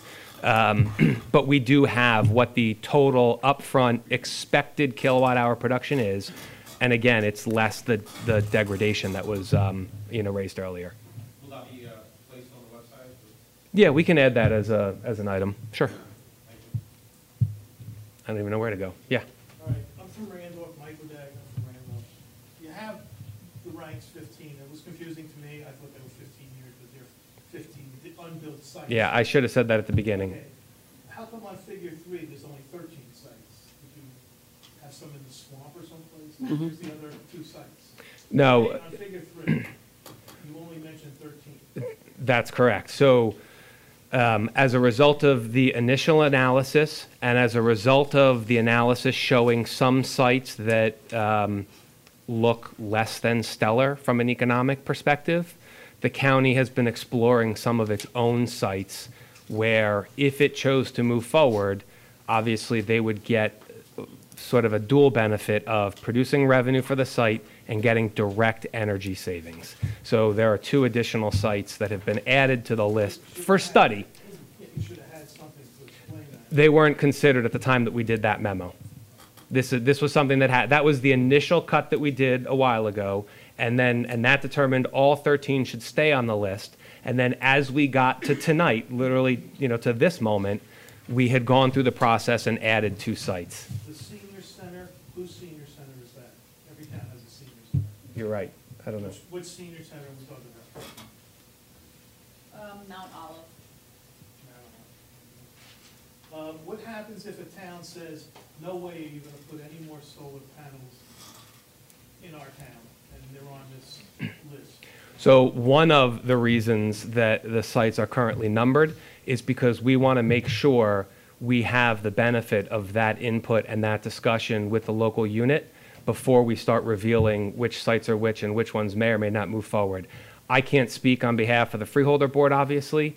Um, You know, that's an issue that, if it comes up, will have to be addressed regarding a site that four years ago decided they wanted the benefit of the energy savings and have since decided that they do not. Okay. And the other comments that I have to make are not pertaining to this, so I'll wait for the public. Okay, great. Can we assume that if the state's assembly decided to stop penalizing the, the energy producers instead of You know, penalizing, let them make market choices on energy, that all that S R E C revenue will go away completely? Uh, that's uh, such an open-ended hypothetical. I don't know what the res I don't think anybody knows what the result would be. Well, could or could be. If, if they stop paying, if they stop penalizing the ener energy companies, they're not going to want to buy S R E Cs. Well, when to, as Tom mentioned earlier, when they did stop penalizing the companies, there was still an S R E C market. It just wasn't as valuable. So what that market would be, no one knows.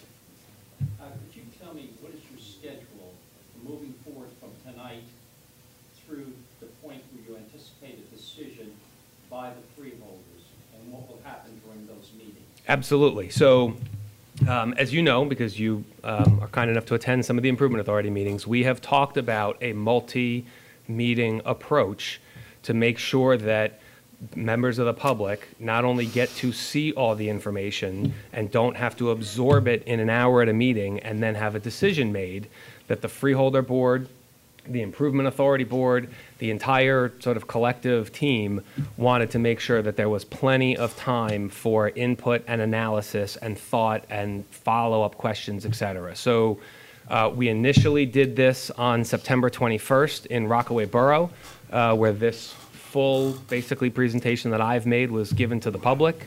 Uh, we got this up on the Improvement Authority's website. We called tonight's special meeting just for this topic. Um, and I believe the freeholders will next be um, entertaining um, decisions regarding build, no build on October fourteenth. Um, what we would hope between now and then is that as people walk away from here and as they continue to absorb, they ask questions and, and they come to the Improvement Authority and, you know, talk to us or provide additional information. Um, but if not before, the Improvement Authority has its next meeting on October fourteenth. twenty-first, Matt. Improvement Authority is twenty-first. And the Improvement Authority is on the twenty-first. When you talk about the fourteenth, maybe I misunderstood you. I, I want to be clear. On the fourteenth, the freeholder meeting, are you saying that that's a night that the freeholders will decide whether to go ahead or not with the build, no build? I don't, I don't dictate the freeholder agenda or their board. I imagine it'll depend on their level of comfort with um, the information that's been provided to them and the input from the public. And if not, I imagine we meet on, the Improvement Authority meets on the twenty-first, and I'm going to guess that the county's next meeting is twenty-eighth. On the twenty-eighth. Um, but one thing, this decision is enormously important, but we also do have a clock, right, that we are cognizant of, and that is getting decisions made, contracts bid, contracts drafted, awarded, um, you know, uh, revisiting any uh, building and construction permits that need to be reissued or updated, shovels in the ground, and energization by the end of next year. So um, I, I do think I am at least getting maybe more nervous than others um, that we are, you know, starting to run uh, a little low on time, but I think certainly, you know, through this month, I imagine the freeholders will be holding meetings to talk about this. Since, since you're talking about the fourteenth, and maybe that's the night that potentially a decision will be made, this information that we are receiving here, is this essentially the, the only information that the freeholders are given, or are the freeholders being given additional information over and above this? They're being given certain information that is um, confidential. Um, in addition to this information that relates to pricing and, and locations. But that is, does that information just fit into the category of backup information for these charts? Yes, so it does. No information outside of this? It is, no. It's the information that backs up this that we can't reveal at this time. This is the basic information upon which a decision will be made? That's correct. Now, the freeholders have seen, I will tell you, the freeholders have seen, this is a summary of fifteen sites. There is a model behind each site. So they have seen multiple iterations by site. Uh, we have chosen more for simplicity than anything else to obviously summarize them one site at a time. But regarding sort of the critical information, they are getting information in closed session, uh, which currently remains privileged, again, in order to um, protect the county with respect to future bidding for pricing for these contracts. Matt. Oh.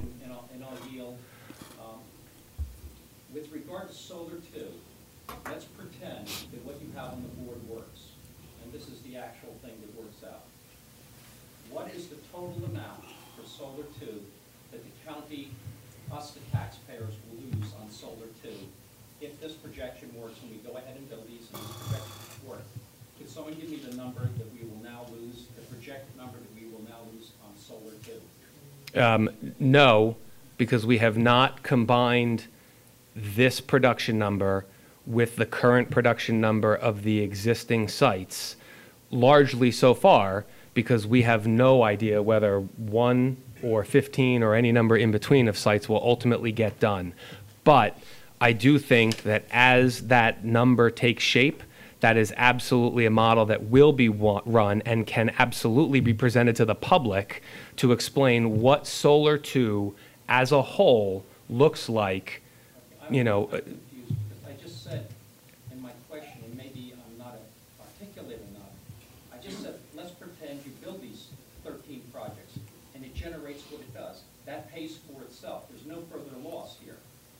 Isn't that correct for those thirteen units? Correct. Break even's been made. Is that correct? Let me finish. Let me finish. So therefore, I ask, based on what we've spent already on the settlement, based on your projections on the units that are already built, because you already have projections, you have to have projections for what that's going to look at for the life of those projects. Based on all of Solar two, what are your projections now as we sit here today? You have to have. Of what is the loss on Solar two if this works out? That's all I want to know. You have to have this. Well, I, I don't know why you say that. We don't have to have it, but we can run that for you, and we can put it on the website. Any business has this. This is a base. I keep, every meeting I keep talking, I keep saying, if this is a business, we are no longer a county. We are a corporation here. We're in the solar business. We have to have projections. We have to understand. No, because the numbers changed. Works, mm-hmm. We go ahead with this, and we save this money, because this is why you're doing this. You're saving, you're being able to pay down bonds. We have to know what is our projected loss for Solar two. We have to have that number every month, and it may change every month on just because based on your S R E Cs and, and what is going on on the, on the units that are already built, you have a projection. So I'm just asking for that projection. You have to have it. You can't operate without it. I'm sorry. I, I would respectfully disagree. Um, but again, we can provide that to you. Oh, wow. So we're showing a five million dollar profit here over fifteen years? No. Based on assumptions? No, that's not a profit. Yeah, so, that's money. If that's all worked out, then we have a positive five point two. No, you don't. That doesn't go to the county. Right. Right. To each town. So, no, Mister Malkin, if you recall no, back in April, we put projections together then, yes. but, but the numbers are changing. Yes, right. So, so, so yeah, and, and, and we will update them, and we will we'll provide them. We'll update them. The focus has been to get us to this point. All the effort has gone in to get us to this point. You're absolutely right, though. We need to know the total project projections, because back then this was showing, you know, Solar one losing nine million dollars and uh, twenty-one million dollars. I don't have my glasses on. It's not an iPad. I can't make it larger print. Uh, so we will need to redo these projections. Absolutely, one hundred percent agree with you. Just all the focus has been to produce these numbers. But we did this before, and it'll be done again. Yep.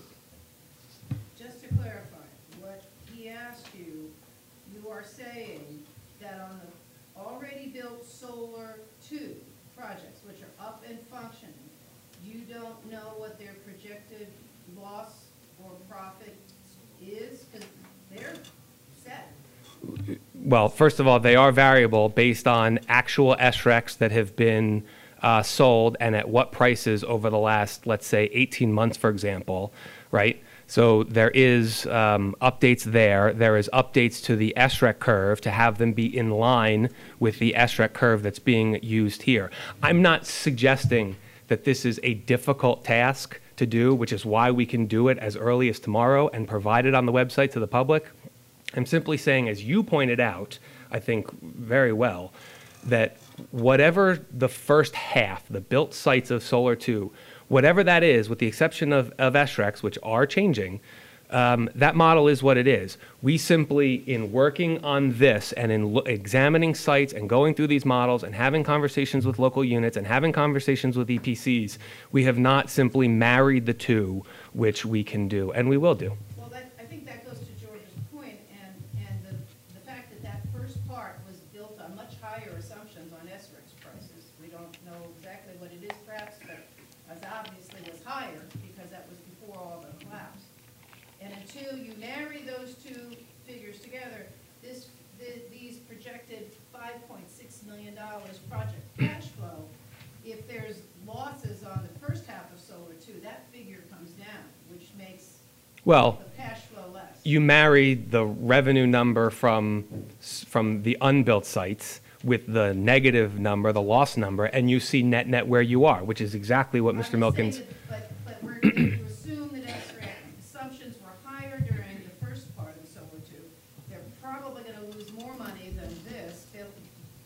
more realistic assumptions. So this is going to subsidize a, a loss probably on the first part of Solar two. Plus we hope, absolutely. We hope so. That's exactly right. That, that's, that's exactly, we absolutely hope that that's the case, yes. So, so the problem here is the same problem we had in the beginning, is the fact that there's no, there's no constant. Everything's a variable. I mean, if we were building sites, you don't know how much these sites are going to build because you don't even know where the sites are. We're still finding sites. You just told Mister Arosif that uh, we're not going to spend any more money. But how do you know that? If they, if they can't put it on the roof, and they got to put it on the ground, and it costs more money to mount it on the ground than it does on the roof, or vice versa, where's that extra money coming from? Um, I was a builder for twenty years. You're telling me I'm going to build a house without plans. That's what you're doing here. No, uh, respectfully, that's not what we're doing here. We know... When you answer Mister Malkin's question. Because he asked a question... We should know this on a daily basis going forward, and it should constantly change. As a businessman, I know exactly where I'm going to be, okay? It's, it's, it's better than that, okay? In running the campaign, I have to know exactly what number, when, how, and where. It's the same thing here. Why is that not? It's the county. You guys get paid millions of dollars. We spend millions of dollars on professionals. And you guys can't tell us where we're supposed to be right now? It's appalling. It really is. You should be ashamed of yourself to call yourself professionals. We spend millions of dollars for engineers, attorneys, more attorneys, accountants. And, and you guys can't tell us those numbers. Those numbers should have been, this is what our projection is. If this changes, this is what our projection is. If that changes, this is what our projection is. And you can't tell us that. That's a disgrace. And we're supposed to be conservatives. We're supposed to be better than the Democrats. Okay? It's appalling. It really is appalling. Well, I, I'm not sure that was a question, but I'm going to take a crack at going after that anyway. Um, just to be, just to be clear, just to be clear, we know, we know, we know the location, the exact location of every single of the fifteen sites. We know to the second decimal point the exact number of kilowatt hours that are designed, fully designed, to be built on each site. We know exactly how many kilowatt hours to the second decimal point are carport canopies, how many are roofs. We know the conditions of the roofs. We know how many of them are grounds. We know the uh, the um, we know the conditions of the grounds. We know the status of them at D E P. We know the cost. We're still looking for two sites. No, we're not looking at two sites. There are fifteen sites. There's two sites that we're not sure where they're at. Okay, let me try this again. We have fifteen total sites, one through fifteen. We know all fifteen sites. We know exactly where they are. We know exactly what gets built on them. We know to the number of solar panels and the type of solar panel, because there are multiple types. We know exactly the number of panels being used. We know exactly where they're going. We know exactly where the inverters go. We know exactly where they hook up at the D C mains. We know from two professionals who build these exactly what they would charge in construction costs to the penny to build them. We have proposals that are seventy plus pages long detailing exactly what they would do. We have refined those plans to the point where, where our professional thinks the maximum design is to the single solar panel on every single site. So we do know how much they will cost. We do know how much Uh, will be built. We do know where it would be built. We do know what type of system it would be. We know the exact location within the exact municipality or Board of Ed or county location. Um, we know... We don't all have the number. Here. We don't have the number. That's correct. That would have been a good idea to bring the number here to tell us. No, because I don't think that in a process where we're going to go out and ask firms to competitively bid to build this project, that we tell them what we think it should cost or we tell them what their competitors are going to bid. So well, uh, just, we don't just, find that just to be a good business one practice. Point, one point for a lot of members of the audience, and I'm glad Mister Penna, I believe it is, from Passaic County. Mister Penna is a paid campaign consultant. He was Mister Cesaro's campaign consultant. And apparently, based on Sheriff Rochford's robocall, he's apparently working for Sheriff Rochford, so we may have heard the first, we may have heard the first campaign speech of the twenty sixteen campaign. So, just so you understand, we're, we're Mister Penna. Yeah, I'm just pointing it out for the audience. But don't make comments, okay? Because the fact is, you said we want a new, fresh set of eyes on the situation, and you brought in, you brought in Jessup. Jessup was was was part of the deal before. He wasn't a new set of eyes, okay? So let's talk about the politics. Okay? Well, I'm, I'm glad you, you mentioned your campaign work. Somebody else. You want to talk? Let's talk the games. I'm glad you admitted to your campaign work. I think you were well paid thirty thousand dollars in the previous campaign, and hopefully you've quoted a higher price to Sheriff Rochford. So. But I beat you, though. Okay? That's all that matters. I beat you. You're no longer free. I'm sorry. Matt, may I ask a question? Sure. Uh, with regard to the power, you just said that you know down to the two decimal points what the things are going to cost. But you also said that this stuff has to go out for bid. So you really don't know what the, the bid cost, bid yeah. price is going to be. So there seems to be a little bit of a incongruity there. Uh, you say you know what it's going to cost because you talked to two consultants, two professionals that have built them. But when you go out on the market, you don't know if it's going to be more or less. Is that not correct? Uh, I don't think that is correct. Um, we, and it's actually the developer that does it, we're not required to publicly bid it. And in fact, I think part of the discussion going forward, if the freeholders choose to build sites, will be the process of how do we procure the contractor who builds it. But that said, we can go to one, I'm sorry? Who is the developer that you're, you're talking about? Uh, Sunlight Morris Solar is the developer. And it will be the response. Required, the, the county is not required to go out on public bid for the second part. Because the county is not the one that technically hires the contractor, the developer is, the developer. The, the, the, the developer or the board? The developer. So my, my point to you is this, um, although we're not required to, one of the conversations that, you know, the freeholders and, and the I A will have is whether to take a proposal at the existing cost, price, or whether we all collectively come to a decision that we stand a chance to get an even better price than is currently being offered through a competitive process. I believe in... So I, I shouldn't. I, I, I think the other counties did not go through that competitive process, but I don't. I'm not positive actually, so I don't want to get too far down the road on that. Wow, uh, I don't think you've spoken before, right? Right.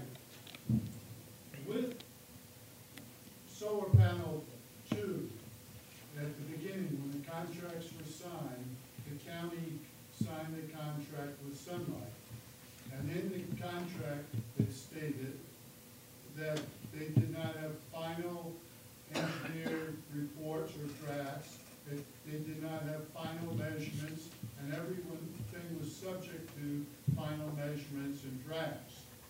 Now, now it looks like we're going to have Sunlight as a developer again. Will we also go into the deal without final engineer reports, final measurements, and have it sub be subject to changes or second measure, set of measurements? Right. Um, obviously, we'll have to work that out, but the answer, the Improvement Authority, is no. Uh, we will not go follow that same process we followed last time, and that is because, I believe anyway, that one of the things that led to the ultimate litigation between the developer and its subcontractor was the process that allowed for a, light, a lot of further site investigation, further site swapping, uh, what they call it, due loop engineering, I think the arbitration panel called it. There was a whole process that was, was, was put into place and designed at the time and, and has worked in prior programs, but in this case it did not work, where there was all of that additional work left to be done. Our view is this go around, we should be removing as many variables as humanly possible. So we remove a merry-go-round of site process. We say, we collectively come to some conclusion that, let's just say, for example, sites one through ten get built, sites eleven through fifteen don't. Okay, that process will then move to the engineers and the consultant making sure that those sites are one hundred percent shovel-ready. There are no roof issues. There are no environmental issues. There are no uh, engineering concerns. That it is, they've already designed it. It has been designed to the panel so that we remove all of those uncertainties that you're talking about that certainly didn't help the first go-around of Solar two, and we effectively, instead of make this a design build, we make this a build. So, follow up? Uh, to explain this further, you're saying that there are some uh, design, once it's narrowed down to whether it's ten projects or whatever, then the engineers will look at it again and take out any uncertainties, the word you used, take out the uncertainties, and then have it finalized. So in, in actuality, right now, what we have are not, is not final. The figures are somewhat bogus. Is that correct? Uh, no, that's not correct. The engineers have been to all the sites. They've been to all of the sites multiple times, which is what allowed them to take the original plan, what was the what may have been the plan drafted in two thousand eleven, and modify it to fit today's standards. For example, if you have a roof, let's say you have a school. Schools typically have multiple roofs on them, right? Buildings that are, you know, different sizes, different shapes, but all ultimately connected. Uh, it may have been that four years ago, one hundred percent of that roof could have solar put on it, but four years of wear and tear and sun damage later, portions of that roof no longer can sustain solar panels. That's already all been addressed, modified, and uh, a revised plan uh, has been bid. And it's been done effectively three times because the two engineering E P Cs did it, and the um, I A's independent consultant did it. Um, uh, is, this, is this a correct analysis? As things stand, if we don't do it, you know what our cost is, it's eleven million dollars. We have to pay off the bond. If we go ahead, there's tremendous uncertainty. We could make more money. We could see if, if let's say, if they fulfill the state's mandate on, on how much uh, alternative power, you could see the whole S R E C disappear, I would think. And so that, that's, one, is that a fair statement? But two, looking at the out years, uh, it makes you very nervous, and things may really break down over thirty years. Plus, in fifteen years, you can be almost certain that the solar technology is going to be considerably better than it is now. And that, for at least for the next number of years, price of natural gas is going to be relatively low, and therefore that should put a lid on the price rises that you get from the power company. I think those are all fair variables of what um, we're all dealing with. And that, kind of, to me, since we, well, we don't have really a, a number on the downside. And let's say if you just lost the S R E C and you're looking out thirty years, you would see very, very large deficits. So but the deficits would be less than if you didn't build the sites at all, right? Why? In other words, because you, we're accounting all this S R E C revenue. That mm-hmm. doesn't necessarily go on for thirty years. Oh, it definitely does not go out for thirty years. Just to be clear, the, the S R E C revenue at the numbers we've been talking about tonight, they only go out for fifteen years per site. After that, they convert to what's called class one R E Cs, and they basically generate ten, fifteen bucks a R E C. But remember that the bonds, the, the, the critical piece here is we have bonds that are out there, and they have a debt service component to them. And the issue is, what do we do about matching revenue to pay debt service on the bonds? How do we match the county revenue versus expense of paying debt service on the bonds?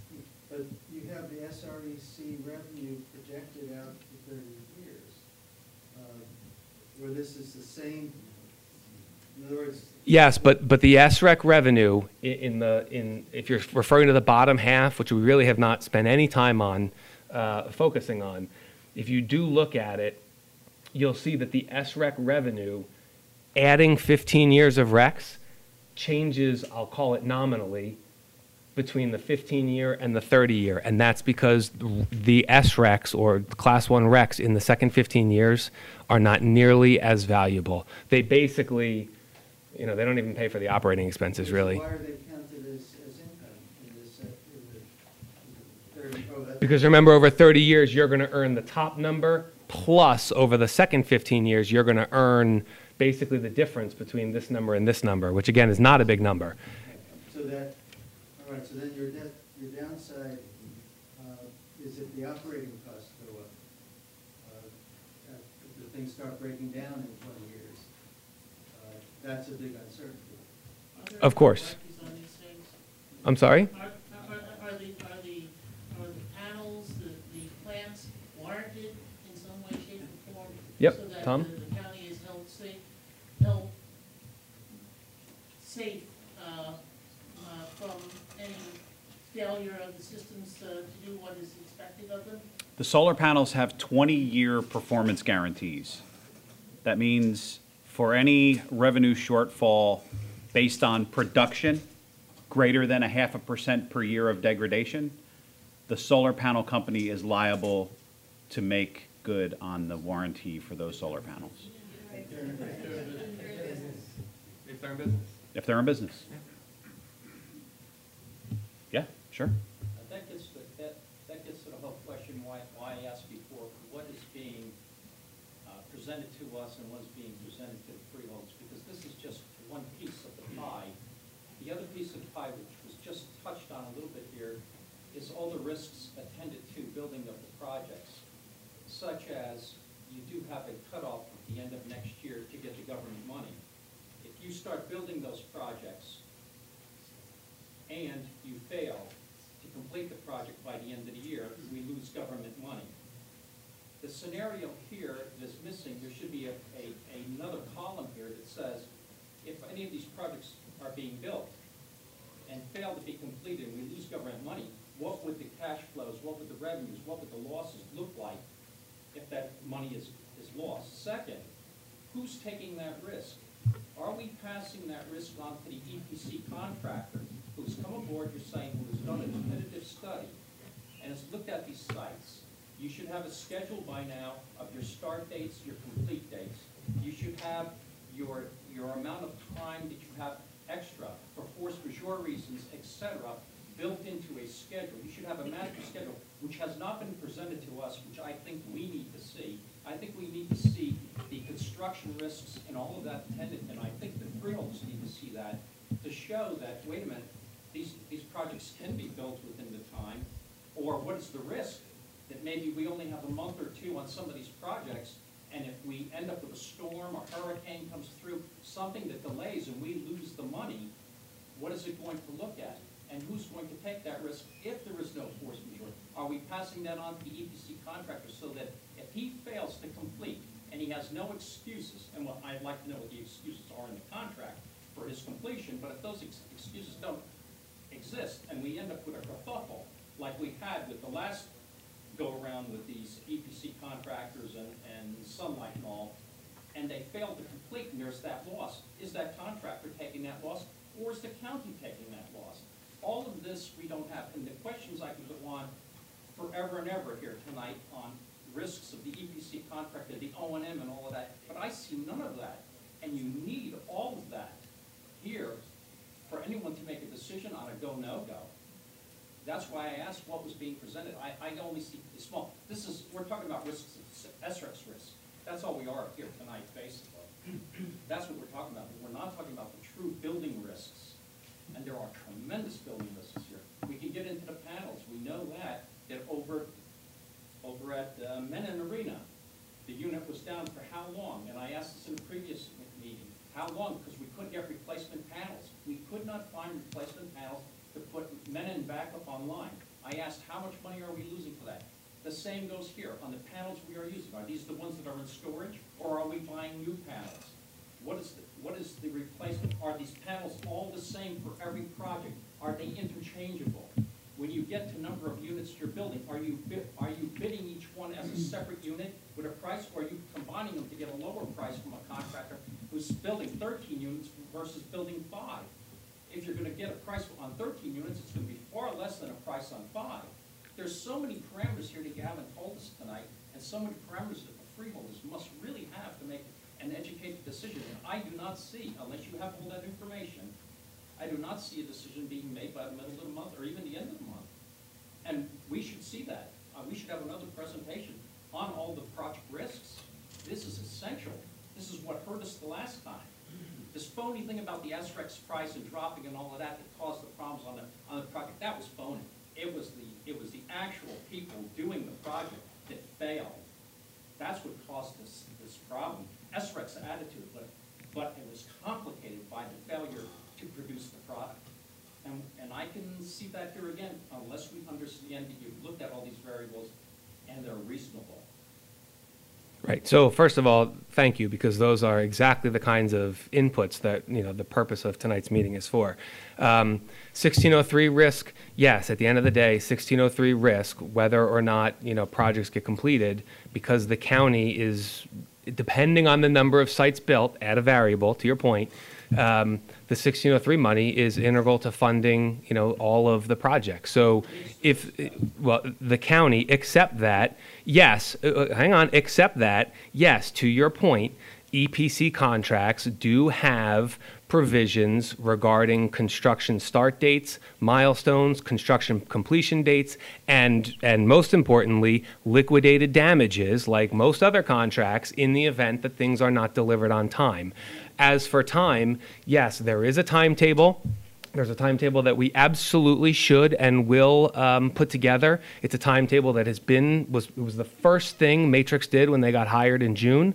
Um, that does need to be updated because we did have milestones built in already uh, in the existing timetable. So we will update that timetable and put it on the website.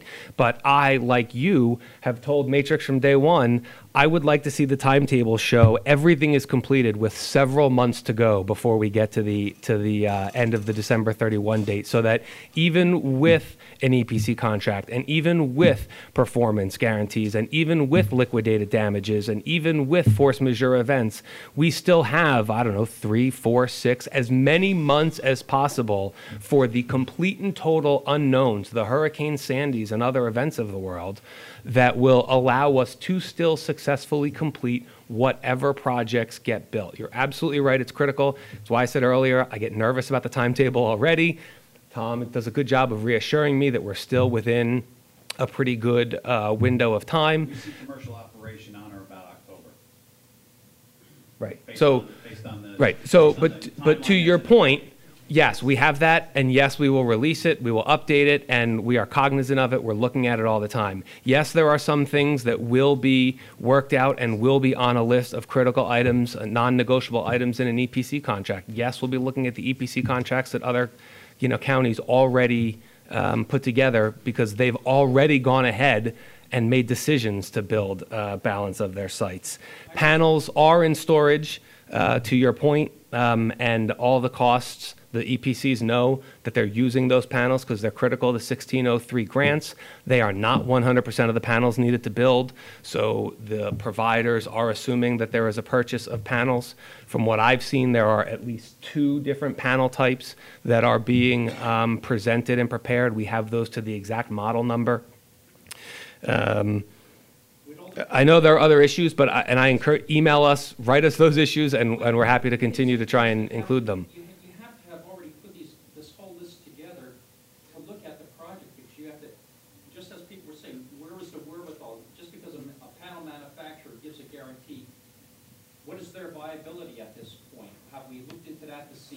Well, are they really going to be able to back that guarantee at this point? Have we looked, have we looked, have we looked into it? On the E P C contractor, uh, a tremendous failure the last time. We need a performance bond, a very significant performance bond, and not, and not just a, a wishy letter that says, I back this project.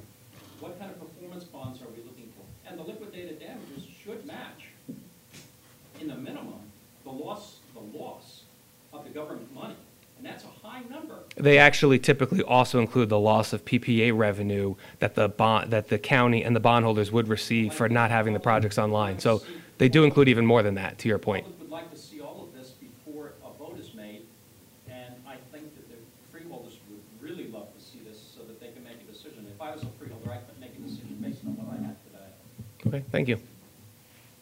Yes. Uh, how many of these projects, Chatham's, the Long Valley's, the Randolph's, involve uh, panels on the roofs of these buildings? Yeah. We can probably add up that which number includes roofs versus others. Rough, rough estimate. I think ten have roofs. Okay. I'm involved in Montville with one of our fire districts. If you may know, a couple years ago there was a big warehouse fire in central New Jersey. The building burned down because the fire departments would not fight the fire with panels on the roofs. I asked the fire department in Tawakalo, what about this? And the fire chief said, we will not fight a fire with panels on the roof. Electric and water don't usually mix. Are you, are you aware of that problem? Scott, when we did um, the Hanover garage in the first round, Um, we actually had a program up at the academy, um, at the Fire Public Safety Academy, to uh, fight fires, and actually we usually work with each of the town fire districts with that through the uh, Public Safety Academy and the fire coordinator. And they all said they would fight fires with panels on the roof? Um, I mean, I haven't heard any said they wouldn't, sir. Uh, Montville said they wouldn't. Okay. I think that should be investigated further. You got it. They don't fight fires with panels on the roof, is what I'm told in Montville. You have one on Montville. I don't think you've spoken before, right? Come on up.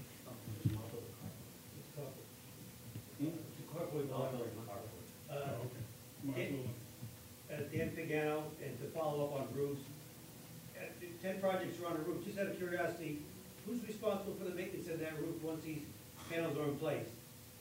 Uh, while the panels are in place, uh, operation, maintenance, and management is on the developer, and if and when the panels are removed at the end of the fifteen-year period, which is an option basically at the local unit, um, it's uh, the responsibility of the developer to restore the roof to its national, natural condition, less the what would be considered typical wear and tear, right? They don't have to put it back to a brand spanking new, but they have to put it back to what it would have looked like with normal wear and tear af after fifteen-year period. Does that mean the counties got the risk?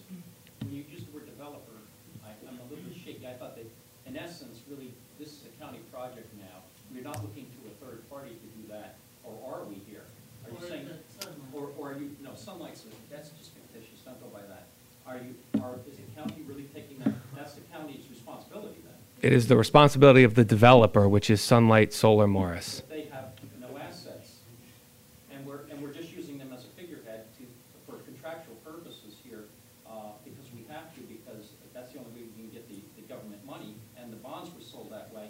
But in essence, isn't it really the risk of the county at the end? If the developer does not have enough revenue to make those improvements, then yes. Yeah, you know what? I you know what? I should have, Mister Pagano. I'm sorry. You're absolutely right. No, no, no. I'm sorry. I appreciate you're in a tough spot. You're absolutely right. I apologize. But let me just get through this. Um, so just so I'm clear, the the any damage to the roof while the panels are in place and operating is the developer's responsibility to fix the leak. Correct. So if that hurricane does come through, there's, there's a process in place in which to repair the roof. Right. I mean, to be clear, the portion where there are panels, right? If there's a right. the, if the gym is in a different building and there's no panels, they're not. Yeah. Thank you. Yes. Uh, you mentioned inventory of panels. Do you have the serial numbers of the panels that are in inventory and the condition of them? Were they, you know, properly received in inventory? Uh, I I know we did at one point. So I imagine, did you guys get that from the that stuff from the prior? Yes, from the prior consultant. Yes, we have all that. Okay. They're in Morris County, incidentally. Okay. Uh, you spoke uh, very assertively earlier about the knowns, uh, the numbers that you know, the known numbers, and I understand very well that you know the numbers that are known. And there are also known unknowns like the S R E Cs, which you call flexible. But in fairness, I think Freeholder Krickus, you know, really called them unreliable, or maybe even better, like a guess. I, I thought I used the term variable, but I'm not going to try and recall my words from two hours ago. But yeah, that, this is absolutely the number that's going to move as be, of, between the two revenue numbers, no doubt about it.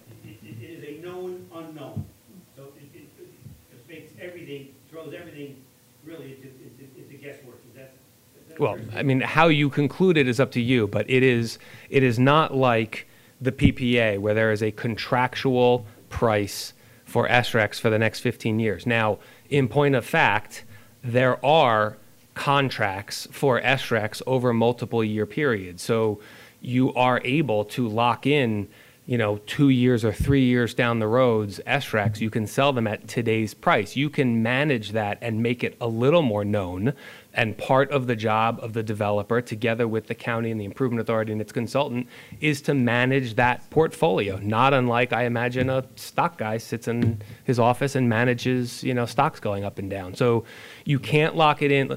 By way of example, um, Solar one, when Solar one got done, half of the Solar one S R E Cs produced for a ten-year period were locked into a J C P and L contract at, I think, four hundred fifty dollars or something like that.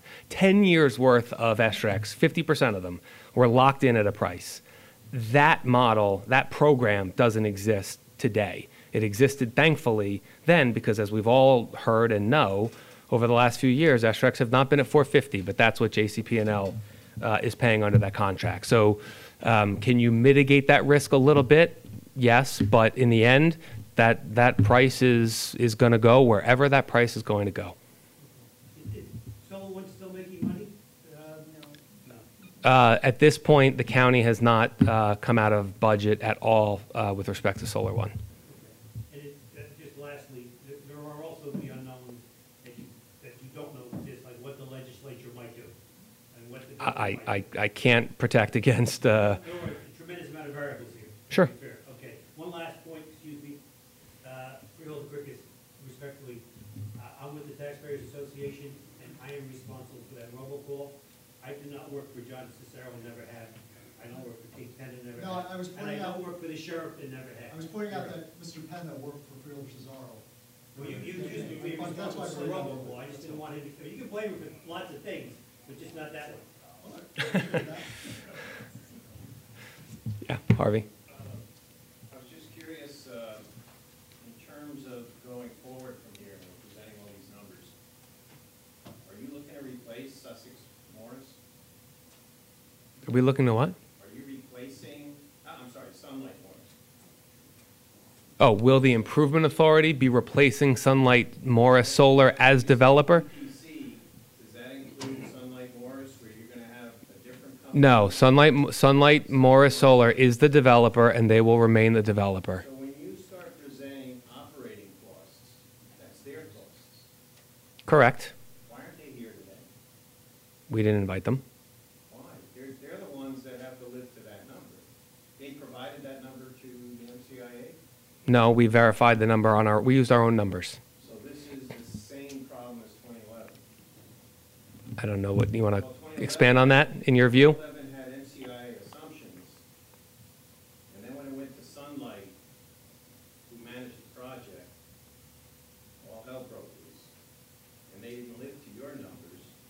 Now you're going to go through, if I understand what's going to happen here, you have, you have the M C I A contracted with a shell company. This company has no assets. That's Sunlight Morris. Sunlight Morris is going to contract with MasTec or go direct to the new contract? MasTec is not uh, involved in the second half of these unbuilt sites in Morris County. And E P C. The new, the new E P C. Correct. And you don't have any way of truly managing, and, and you don't have your developer in the room here to really say, I live by these numbers, because you're not replacing him. He, he's your partner. Correct. Well, I don't understand why he's not here today. We didn't ask him to come today. But this is the essential part of the problem for the last four years. He was never in these rooms. And when he had a problem with the contractor, it was hidden from the taxpayer, it was hidden from the Improvement Authority, um, right? Uh, guarantor. It was hidden by, from the, probably everyone, as to what the true extent of the problem is. And now you're presenting numbers, and you don't have your private partner in the room here. How, how can we, I mean, I've already explained that this chart doesn't recognize capital. Forecasting over fifteen years where we really see what, what's involved with that forecast. And now we don't have the key player to make these numbers come alive, to, to say I live by these numbers. And I understand you hired a contract at uh, an engineering firm that gives you guidance, but you did that with Gable. And Gable, didn't, and Gable and Sunlight, that marriage failed. And you're missing the half of the marriage in the room here. Give us all confidence, and, and not only give us confidence, but for us to understand, like like you said, you had a con you're gonna have, uh, George asked you a question before. Uh, you said you're gonna have liquidated damages, you're gonna have uh, performance bonds, you're gonna have, and you ticked off the list. They were all in place, people, and we ended up bailing out this very same company that you say you're still contracting. It's not a question. I Yeah, well, I, for all the reasons that you um, pointed to with respect to the things that Sunlight may have caused in the past, it's all the reasons that I would prefer my team's numbers over Sunlight's numbers. But isn't, isn't Sunlight, though, I, maybe I, I don't understand this whole thing. I thought Sunlight was just an entity that had to be there from a contractual standpoint, but Sunlight was really doing nothing. They were just that conduit, and the really, who's holding the bag here is the county, because it's a county decision based on the settlement.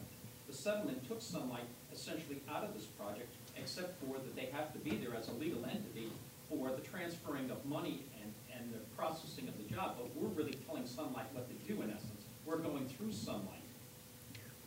Right. We, we are, is that correct what we're doing? Sunlight's not making any decisions. We, we, we are working with Sunlight within the confines of the settlement agreement and the amendment and consent in a way that allows the county and the improvement authority to have as much control over the process as possible, more than in the first go-around, without violating the control requirements um, that the I R S has on these entities in this view. Some control. And I they, ha they technically have legal ownership for federal income tax purposes. But when it gets to the control aspect, is it for real or is it just a facade for the, for the transfer? And if it's for real, then I think we would like to know what control they really have over going forward, whereby they could usurp a decision made by the county. I think we need to know that. Well, I, I am I am by no means going to use the word facade in connection with the I R S. And for everybody, whoever hears from the press, please make that clear. But um, yes, I think you appreciate the issue. We also understand the issue, and and we will be working in a way that that we all feel um, upholds the sanctity of the transaction from a federal tax perspective, but at the same time allows us to learn from the lessons from the two thousand eleven transaction. Yeah. Oh, well, no, I'm point I was pointing here, but go ahead. I think what we're trying to do is we're trying to minimize the risk, or at least protect ourselves from the problems that happened in the prior situations, companies going out of business and the like, and the prices changing. About four or five months ago, I was at a Freeholder meeting, and I presented some information from the P V America conference in Boston in, I think, September, where the keynote speaker, who's a known expert, he was basically saying that if Congress doesn't extend this thing beyond next year, I think that's the deadline we're racing against in case they don't do it. He expected the whole industry to collapse. This is what he said, and that eighty percent of the companies servicing the, ind the industry will probably go out of business. This is the keynote speaker at the P V America thing. I, I believe I gave all the freeholders copies of that article and links to the website, so they have that. Maybe he was exaggerating a little because he wanted them to all, you know, lobby Congress and make sure that they got it passed, but they, they, they expect a significant, significant degradation impact on the industry. Lots of companies going out of business, developers, install everybody. So the concern we have is related to that happening, and is there any way to, do, to do, I don't understand performance funds and all that, but I understand like an insurance policy, where these companies that are making all these wild guarantees to us, is there any way to protect ourselves if and when they go out of business? Because it sounds like there's a better than minute chance that they're going to go out of business. So how do we protect ourselves against that happening? Is there insurance policies? Is that what a performance? So a couple things. Um, I believe, I wasn't there obviously, and I didn't receive the benefit of whatever you had maybe passed out, but um, yes, at the end of next year, absent any action, affirmative action from Congress, that the tax subsidy, that twenty-seven point four percent tax subsidy that I talked about earlier that's used to fund construction of sites, that's completely different than the S R E C pricing, right? But that subsidy, whether it's in a grant check or an investor tax credit, it goes away, to, it goes away completely, it goes, goes to zero. Um, and that causes less demand for the, in, among the industry, a lot of companies will inevitably go out of business as a result of that. It causes the cost of construction to go up because it's no longer federally subsidized at some level, which will cause production to go down, which among other things will, which will cause um, the number of S R E Cs in the marketplace to go down, which means the value of S R E Cs should go up. So one of the things that we look at with respect to that federal program ending in two thousand, I think it's technically January first, twenty seventeen, is that if it does, and if production, new production goes down, number of S R E Cs in New Jersey go down, which means the value of those S R E Cs that the uh, grid energy providers have to pay, there are less of them. So that would cause upward pressure on the price, which increases the S R E C revenue. Question, Regano's question about uh, something goes wrong on the roof and it has to be fixed. You said, well, this company is going to pay for it. They'll, what if they're not in business? Well, I, it, I said it's...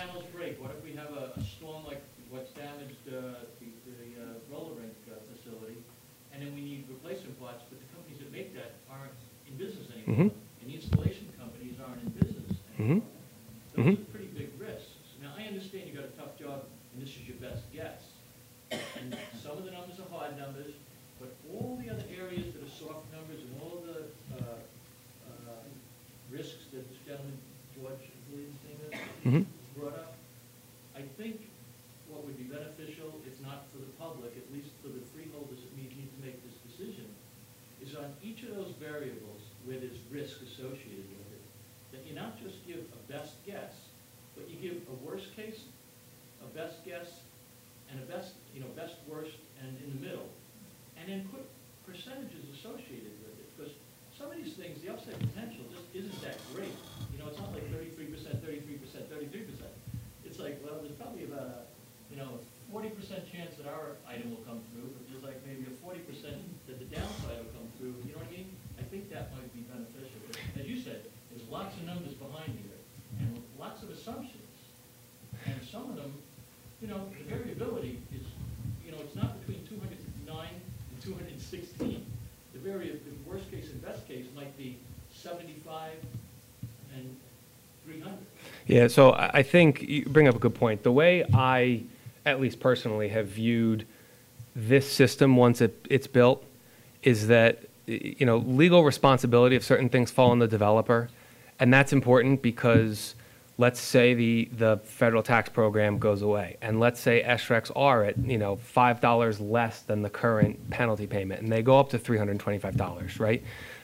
There is, in, in theory, there is a possibility that there is more revenue in a given year than there are expenses, right? And that money, although there's a running tab that the developer owes us, that money goes to the developer, but they ultimately pay it back to us. My view is the way you would want to view this is once this is built, it's effectively owned by the county from a cash flow standpoint, which is why if this number was truly a developer expense and we didn't care about the number, we didn't care where it came from, we didn't care what the amount was, we didn't care how they came up with an operating number, we wouldn't net it out of the revenues, because it would be a developer responsibility. But in the end, it, regard, yeah, but yes, if they were in business and you said it was theirs, but we view it that one hundred percent of the revenues basically flow to the system, to the county, and one hundred percent of the expenses flow to the system, to the county. Now, Tom can give you a better sense of um, the type of milestones in here for significant improvements. Uh, insurance costs are built in here for a, a whole variety of factors, and we can go through with the freeholders or ultimately get an insurance expert to, ex to explain the insurance binder and walk through the whole thing.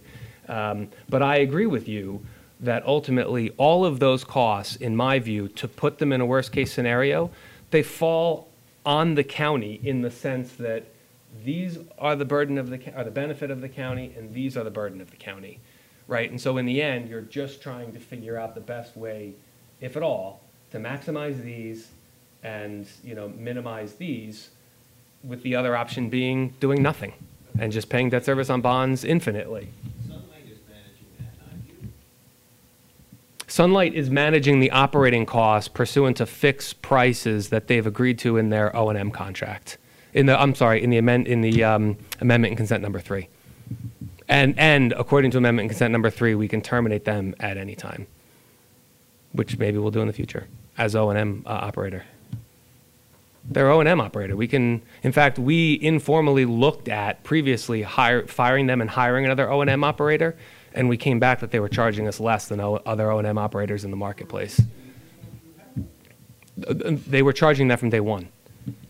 Yeah. Yeah.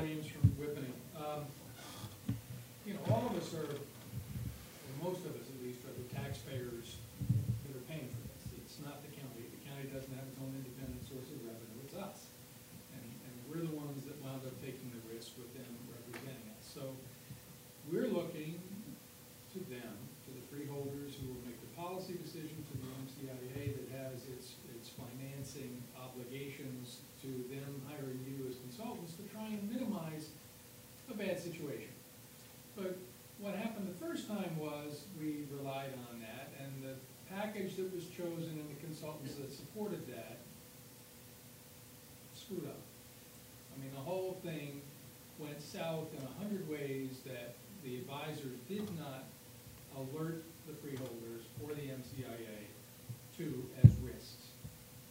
You know, to, you know, I don't know how else to say it. And the taxpayers got screwed.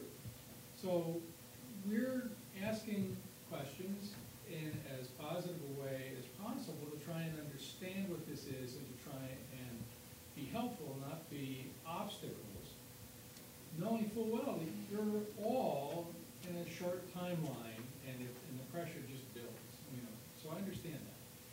But there are, there are probably a hundred or, or so questions that have been raised tonight, maybe another hundred yet unasked. Um, I haven't really heard any that were terribly irresponsible. So I would simply ask that as many of these questions be captured as possible, uh, that the, the M C I A and the freeholders encourage the citizens to submit anything that they're not able to get through tonight and that they all be looked at as much as possible, not to cast any aspersion on any consultants, but simply to say that we're deeply concerned. And, you know, we just want it all to work out for everybody's sake. I would love all of your work to be absolutely impeccable and that it works out even better than you can imagine, and we're all happy. That's what I'd like to see. Yeah, no, and I appreciate that. I mean, I think that's been the sentiment of the freeholders and the I A, is that the reason this is a special hearing, the reason it's being held on its own on a dedicated night, is to capture as many ideas and as many thoughts about, you know, what we've done so far to make it better, so that the all of the stakeholders, which are all of you and the elected officials and the appointed officials and the professionals, we're sort of all in it together, and, and we want to make sure that we give the freeholders every last piece of information that they want in order to make that decision. And I do think, John, we haven't talked about this, but I, and I was sort of encouraging Mister Rossef to, you know, if there were additional follow-ups, to certainly email them. We should probably figure out a way to, in a dedicated manner, receive, you know, additional follow-up questions in the next couple of days. Because again, the point of this in part was to say, you've seen all this, nobody's going to think of everything tonight. So inevitably, when you're driving to work tomorrow, you're going to go, oh, I wish I'd asked this question, and we can get it captured and, and or or make this point, and we can get that captured and included in the next round. Of yeah, Matt, they can, we can put it on our website, and it could come back to my email, and I could distribute it to the professional okay. team. All right, good.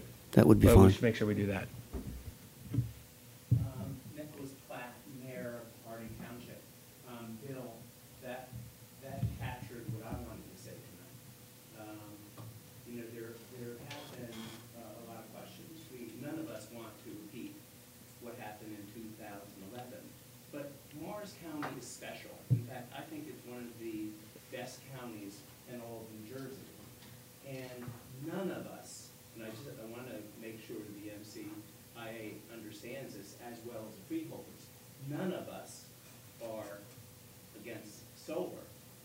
Solar has been around for a very long time. Um, we can't continue to burn fossil fuels. Morris County has an energy problem, and I think what we have to do is just make sure the numbers are correct and we have the right people doing it. We're not going to be giving back eleven million dollars. We're going to move ahead with this project, and I think we're all going to be happy we did. Okay. I don't think you've spoken in the back before. Um, did you say that, that there was essentially a future market for this that could lock in prices? say for ten years, lock in, you know, break even points on one through nine, and you know, then we would know that we wouldn't lose any money on it, but we'd still be getting the not burning fossil fuel benefits from that stuff. Right. Um, I don't think you can do it for or, ten or, years. Or are we trying to make money? Is that I, that's what I don't understand. It sounds like some people are saying we need to pay back for the other project, and but I know there's also other people that just view solar as a positive. I, I think um, I'll, I'll ask Tom to speak in a minute. I, I think, without speaking for the benefit of the Freeholder Board directly, I think if if if there was if there's one break-even number to get the entire Solar two program to get to dead zero, and we could buy all the S R E Cs today to do that, we would absolutely do that and go like this and consider it a huge success and run like fast, right? Um, unfortunately, through a combination of factors, either price, you know, the market is where it is, um, and the ability to only sell a few years in advance. That sort of perfect scenario um, doesn't exist. But, but I believe the Improvement Authority's charge through its professionals, and I believe the freeholders, and again, they'll be able to speak for themselves next week, we're here to sort of minimize as best as possible losses. We're not in the business to be churning such a profit that we have more money than we know what to do with. We're, we're trying to just keep more water out of the boat than is coming in. Tom, do you want to talk about how far you can sell in advance in this market briefly? Yeah, the, yeah, the S R E C market is relatively short in terms of the appetite for hedging, mostly because there's uncertainty regarding the thirty percent, which is now twenty-seven point four percent investment tax credit. What, and we, didn't, we really didn't spend a lot of time talking about this, but one of the other things that drives S R E C value is how many solar systems get built, because while we have to watch what gets built and what, what operates in the future and today, we also have now, starting a couple of years ago, an aged inventory. And we discussed it earlier that as solar generators get older, they generate less, albeit slightly. When you aggregate it on the level of a state, you start to get into ten-year-old, eleven-year-old, twelve-year-old vintage solar generators that are generating significantly less power over years. Just by simple economics, though, if we did lose the thirty percent tax credit, you know, having a hedging situation, we'd actually lose out. We'd make more money by selling them on a, on a spot market. Or waiting until after the expiration of the, I, I think most of the industry is, is, is fairly succinct in, in waiting for the decision relative to the thirty percent investment tax credit. There's stipulation that the tax credit will be changed to a ten percent investment tax credit because thirty percent really isn't required. We're over-incentivizing it. Some think twenty percent. And there are other schools of thought that think it'll either be eliminated entirely or it will continue to be extended at, at its new thirty percent after the, twenty, after the cut from uh, sequester. But we're really waiting for that. That's really, the industry in general is waiting for some kind of a decision and some kind of a direction, because that is going to take out one of the unknowns that someone was talking about, which is how many, what will the appetite for building new solar be next year and the year after? If the I T C is changed, then the appetite for constructing solar will change.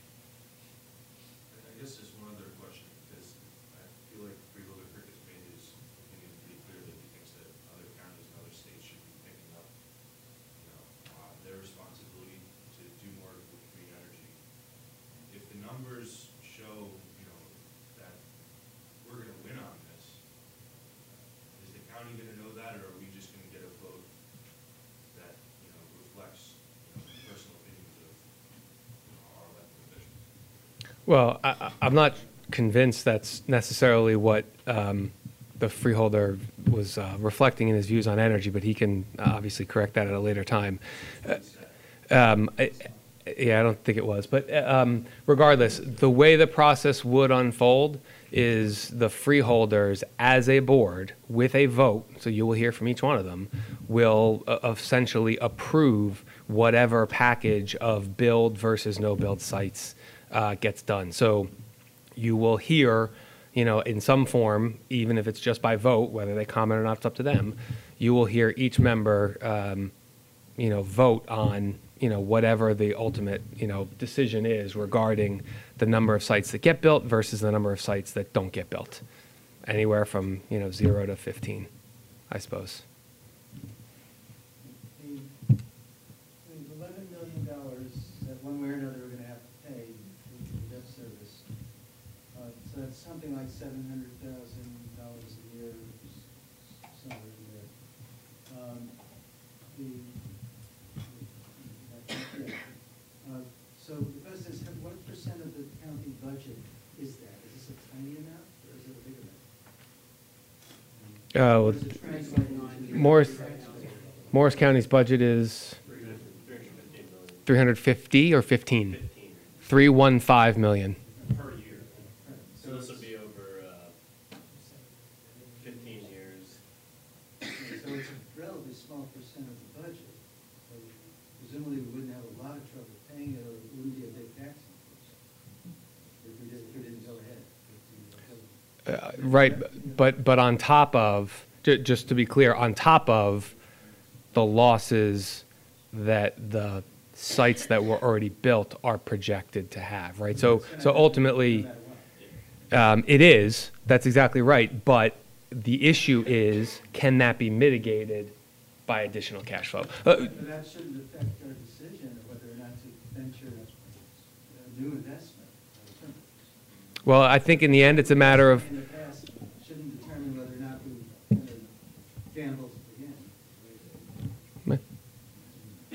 okay. And then the, the other part is, in the first couple of years, you know, the monies that come in from this, assuming that we build it on time, the P P A all comes in in the first year? No, the P P A gets paid on, ultimately it's shown on an annual basis over fifteen years, but the P P A gets paid, I think, monthly, right? We get paid monthly? Yeah, it gets paid every month, not unlike an energy bill.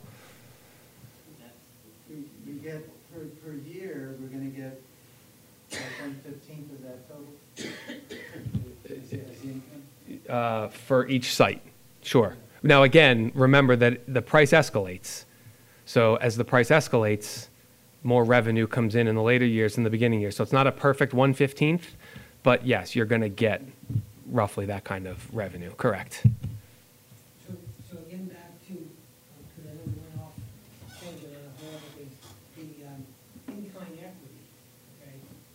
Can we get to that? Oh, let me just see if there's any more questions on build, no build. Again, I know we have an agenda item, a resolution, some bill lists, and then I know we're going to go to a general open public.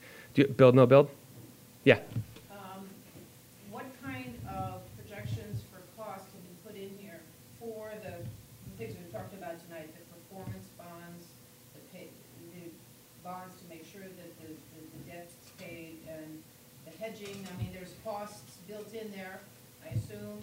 Um, some of those in the first round were not adequate, so that, that they weren't over the lifetime which they need to be. Have they been built in, and is that significant, or what kind of cost is that? Yes, the, um, the construction cost numbers that the E P Cs provided did include the performance bonds that, um, that you're talking about. Um, there is, I mean, the guarantee is the county guarantee, which is separate. Um, the operation of the systems had fifteen years, you're saying, right? I'm assuming you're saying that that's for fifteen years, not for sure. Well, the contractor is only going to provide a guarantee that they build the system, right? The contractor is responsible to build the system. That's it. They, they're not, no, they're, they're maybe, you know, warranties, as Tom mentioned earlier, there's, there's warranties on the panels, and there are shorter warranties on other manufacturing components. But the contractor, think of it as, you know, who's hired to build the system. He's not necessarily guaranteeing fifteen years worth of performance. Okay, he's guaranteeing completion. Year, we obviously ran into all sorts of construction overruns and all that, and we never collect, weren't able to collect on that. So I'm, it's maybe it's a, an abstract question, but how do, how do we ensure that, that we don't get caught in that again? And, and the county's uh, security, or whatever they call it, payment. Think of the, the C S A, the, the county security account money. Right, so the county security account, um, the money that has that was in the account pre-litigation um, and during the litigation process and up to settlement is still there. That money's still there. It is getting spent along the way a little bit, um, but that money is still there. We assume you know, no additional um, reserve, county security fund reserve. At this point, that's the county guarantee, right? If revenues don't exceed up or don't exceed expenses, and there's a debt service shortfall, if there isn't enough money that comes to the bond trustee to make a debt service payment, the county is on the hook to make the difference between those two payments. That that that doesn't change. That's guarantee. There's no like kind of performance bond that helps to to to protect the taxpayers. Well, performance performance bonds are to get the things built, energized, and up and running.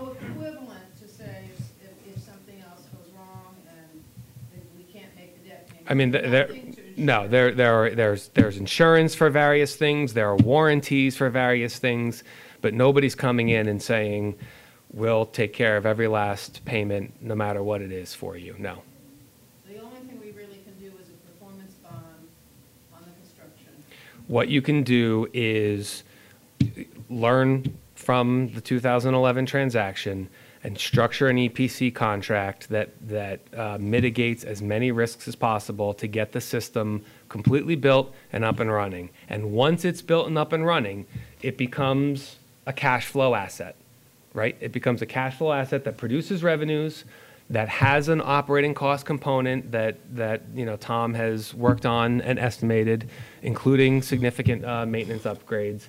And then there's the debt service on the bonds. I mean, it, it It's very complicated, but it also at some point comes down to once they're built, it's it's those items. And either they're going to be enough to pay debt service on the bonds for fifteen years or they're not. And if they're not, the county's going to come in and make payment. Difficulties that we had last time, and I don't know that you can really, I mean, are we doing anything different to ensure that the kinds of problems that we ran into last time and the construction bond didn't pay off for a variety of reasons, that that's not going to happen again? I mean, I, I don't know how you would do that. I'm sure you're trying to. Yes, I believe there are ways in the in the E P C contract, which obviously is a contract that, you know, has to be negotiated and fully vetted, et cetera. But I believe that there are things that can be done differently to try and mitigate as many of those risks as possible.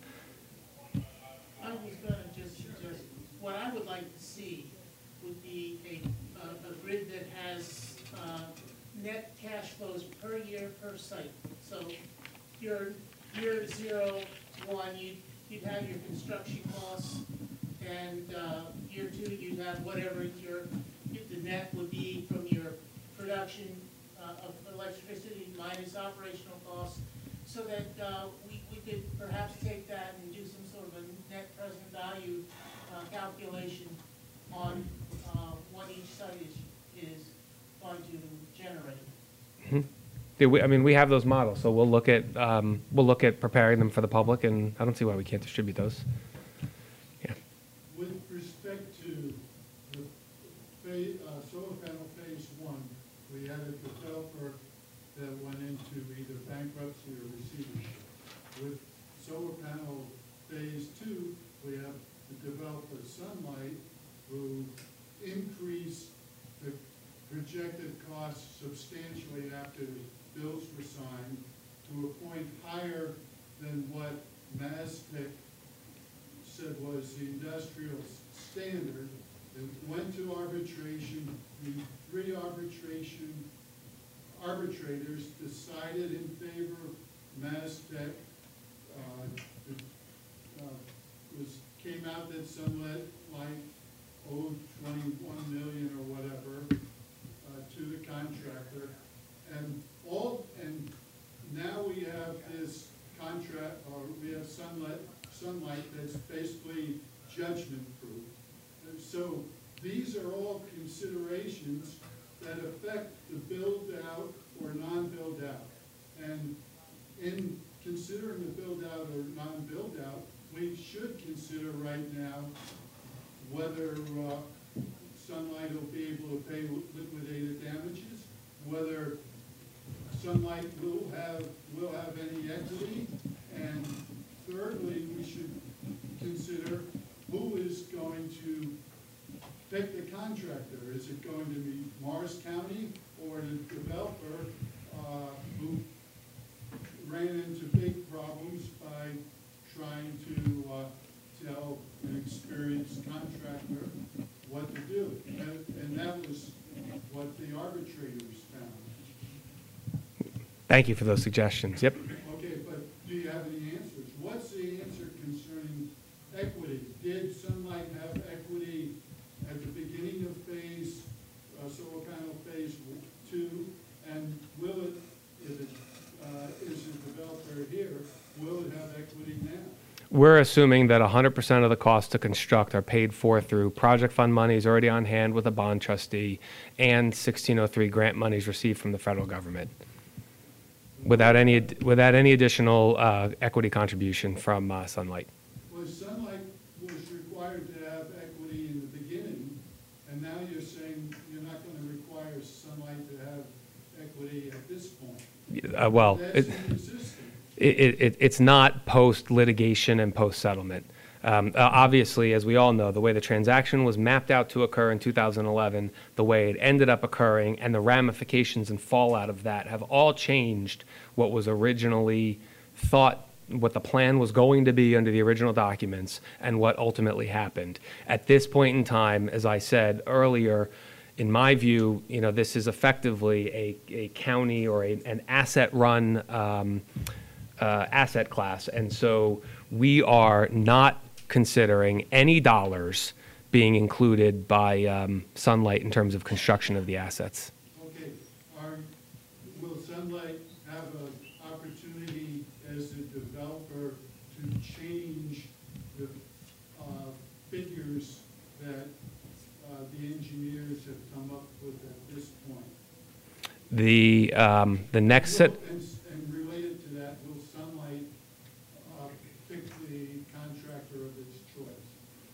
Uh, Sunlight will not be modifying the engineering um, uh, numbers or plans, and uh, Sunlight will, in conjunction with the county and the Improvement Authority, um, will follow their instruction in terms of selecting an E P C. Why wouldn't they be here to say exactly that? Because we didn't ask them to come.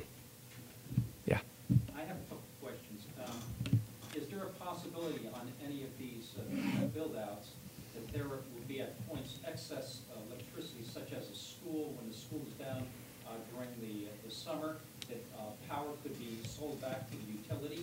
Is that being provided for? Will we have an upside here about these numbers? No, because I don't believe it's allowed. Uh, Tom can probably answer it better, but I believe you, in fact, have to make sure that the energy produced by the solar P V facility is less than the demand of the building, so that you always have enough, uh, so that you don't have excess, essentially, so you always have the P V facility feeding the building.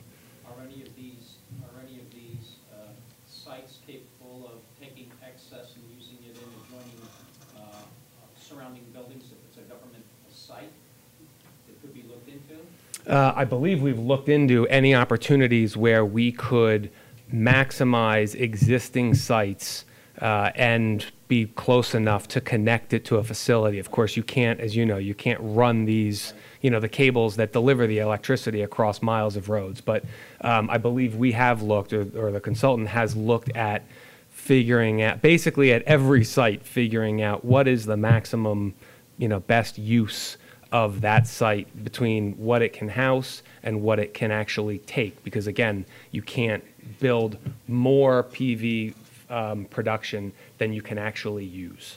And one last question. You talked about getting uh, performance guarantees from the solar panel manufacturer with regard to the panels. Are we getting, in addition to that, performance guarantees from the E P C contractor on the total overall system? Because there is a difference. The panels manufacturer's only going to guarantee what it produces at point X, but then there's a system through which the power has to be conduit, and there will be line losses, et cetera, and if that is improperly designed, our output will drop. So is the E P C contractor looking at that, engineering that so that we know how much will be available for actual sale, and that they're giving that delta guarantee? Because yeah. That's crucial. I, this is I'll give you the technical part of the answer. Um, the technical part of the answer is there will not be a performance guarantee on equipment other than solar panels. There will be warranties on other parts of the equipment for different lengths of time depending on the equipment. The systems will be installed to be in compliance with the Office of Clean Energy's standards, which require a specific limit to derate factor, which means that the solar generated at the solar panels has to make it through the system you're describing and be delivered to the building where it will be consumed at a predetermined, engineered derate, at a, at a predetermined efficiency. Who's guaranteeing that? And that efficient, well, that's not something that gets guaranteed. It's something that it's something that that gets it's something that gets signed and sealed by a professional engineer that the calculations are correct. But, but the E P C contractor, if they're doing their job and understand this business, should be able to guarantee that, because that's the key point. The delivery point becomes the key, because that's the sale point, not the point leaving the panel. It's an it's an electrical distribution system, and the way electrical distribution systems work, in this particular case, is what is generated and the and the efficiency on day one remains to be the efficiency through the system for the entire life of the system. The panels will degrade, but the wire the wire's ability to move electrons from one point to another never changes. Day one, when that thing is tested and is producing less power than we anticipated, and the panels are fine, who pays the bill for the rest of the system that is not performing? That's all I'm asking. If day one the system is energized and does not perform to its design specification, it's not accepted, therefore it is not complete. That's right. And who pays, who pays the then the perform if then if the contractor doesn't, and this is this gets into contracting, but I can speak from my own experience, if the contractor does not remedy that okay. defect, then the performance bond kicks in and another contractor is brought in to remedy that defect. So the contractor's guaranteeing that. That's all I want to know. Yeah, through, right. Through to the point through through the performance bond. Energized, yeah. Right. Absolutely. Yep. Yes. So a question relating to this then, uh, to George's point, these numbers were calculated on the end of where the actual termination point is, where we would get the electric money at the panel, and then we have that loss that hasn't been calculated in. Those are a lot of numbers, and that loss, if it was figured in on the on the point where it came off the panel rather than on the end use, there's a whole lot of drop-offs. There's going to be a whole lot of deficiency. I'm sorry, what loss are you referring to? There, there's a loss of electricity that's going to be lost from the panels, and I know we're getting into the weeds now, but it has to do with, with, with the cost factor. If, if there, if, if he, he just said, I'm sorry. The losses have been accounted for. I, I don't want I don't mean to jump in, but I'm no, just saying I can save you a lot of. Okay. The losses have been accounted for when we projected how much energy would be produced over the first year and then the fifteen years. Thank you very much. You're welcome. Do the operating costs include money or fees or charges to be paid to Sunlight, sunlight or uh, what Sunlight is owed for its work? Uh, the operating expenses include the O and the operation and maintenance component, which currently uh, Sunlight provides for uh, a fixed contract price. There's actually two components of the price, and uh, those expenses are included Um, in this. As I mentioned earlier, um, in the event that we decide to hire a different operation, maintenance, and management company, then those the fees to that company would be paid, but they are accounted for in the operating costs, yes. Are these operating or management fees of Sunlight, they were fixed in the initial contract, correct? Correct.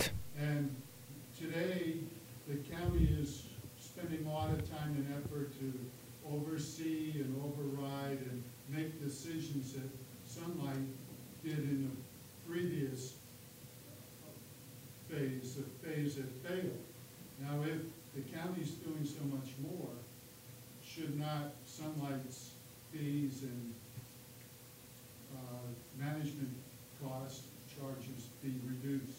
Well, the work that Sunlight does, the O and M expenses are, you know, billing, right? Watching the meters, generating the bills, uh, sending out the bills to the local units, um, doing uh, operation and maintenance to the system when a, a piece goes down, et cetera. Those are not the types of things that, you know, the build, no build committee has been doing or working on. That is work that has, was always done by the O and M provider. In Solar one, it's a different company that does it. It's not the Improvement Authority. It's not the county. Uh, and in Solar two, it has always been uh, Sunlight that has done those. Nobody else has taken on a redundancy of work when it comes to operation and maintenance of the uh, existing system. Should not Sunlight be, or should not there be some audit or overseeing of Sunlight, because they did such a poor job the first time around? Uh, they are required to produce an audit annually, uh, and they do send all of their expenses um, to the Improvement Authority. And the Improvement Authority still has uh, view access to all of their bank accounts.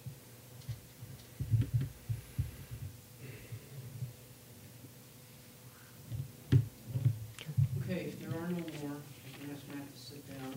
Thank you,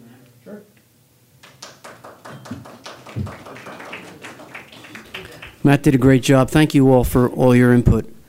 Um, the Improvement Authority will move to Resolution fifteen forty-one, which is a resolution of the Improvement Authority authorizing the transfer of funds and payment of certain administrative and operating expenses in connection with the Morris County Improvement Authority's County of Morris Guaranteed Renewable Energy Program Lease Revenue Bond Series two thousand eleven and certain other matters related thereto.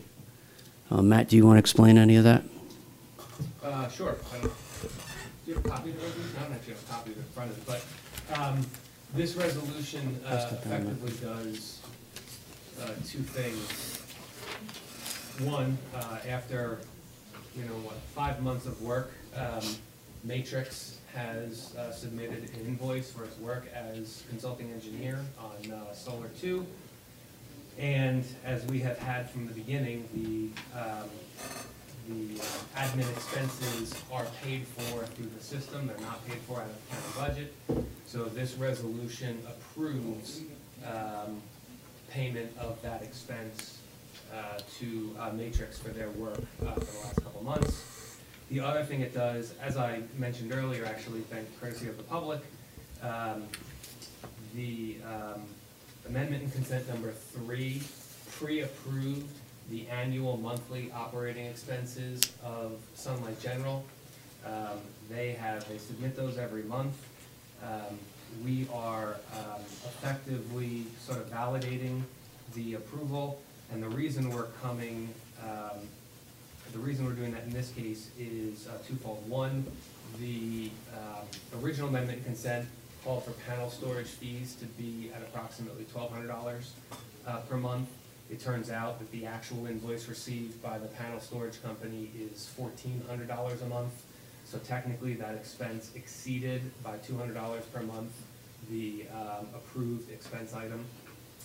And um, the amendment consent number three also provided for what were called contingency expenses, which were um, unforeseen expenses in connection with Solar two.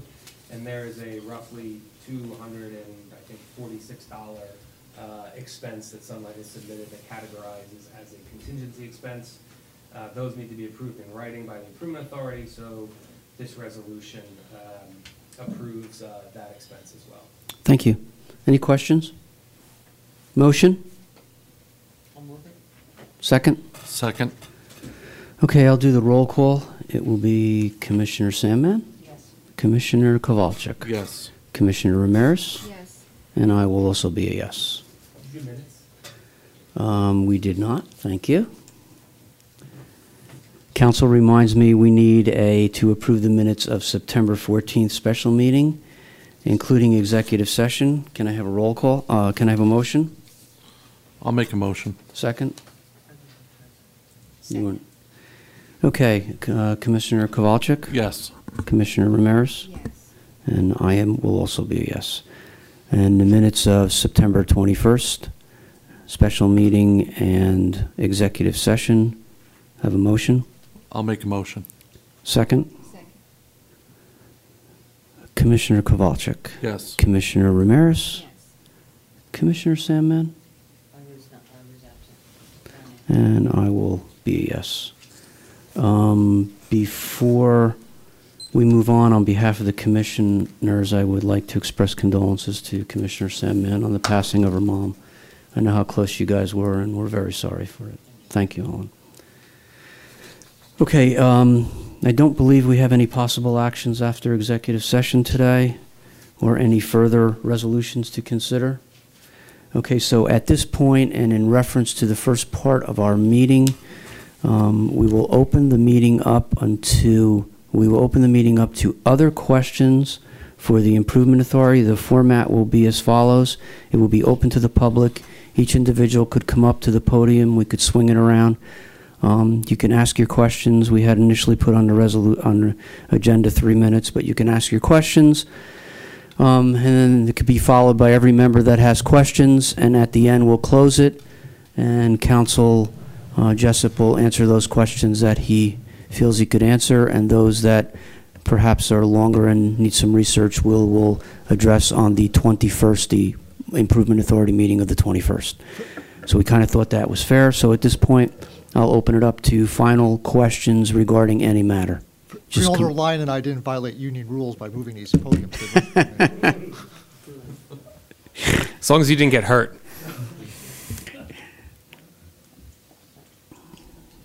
Just go up. I think it's up to the podium, right? You want to take that one? Um, that sign down. So we Mike Wedagno, Randolph Township. Basically, I'm going to talk about the county college. Uh, the authority has put in uh, electrical um, solar panels throughout the college.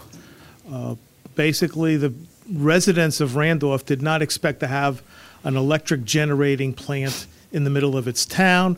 We did expect to have a college. Uh, the by putting in these panels, you totally destroyed the way the college looks. This is a, a rural college in the middle of a rural town, and now it looks like an airport. Uh, you destroyed the uh, ambiance of the college, and I'm going to fight any other solar panels that you try to put in Randolph tooth and nail. And I don't think I could fix this, because all the discussions were about the operation course. I had nothing about when we're going to take them down after fifteen years. That goes from the way it's running now. Doesn't it go to a company in fifteen years, these panels? And if that's the case, do I have now all these panels that are a private company on a school property? Do I get to tax them? So I have a lot of questions for it.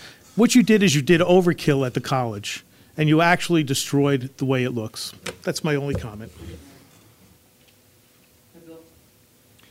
Hi, Bill Ames, Whippany. Um, just a procedural yeah. question, um, and, and um, I hope it fits in with this open period. But in the midst of all that conversation, I lost what the operational steps are for uh, the activities between the M C I A and the freeholders with regard to coming to a conclusion or decision point on the solar. So if you could just, you know, kind of walk me through. Do you make a recommendation to them? Uh, do you first meet to approve the, the recommendations of your consultants, or just what is the procedure, if you could kind of outline it?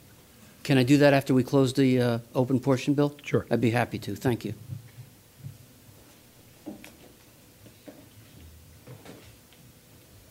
King Panna, uh, Clifton, New Jersey. I live in Passaic County. Um, uh, for Mister Krickus to bring that up, um,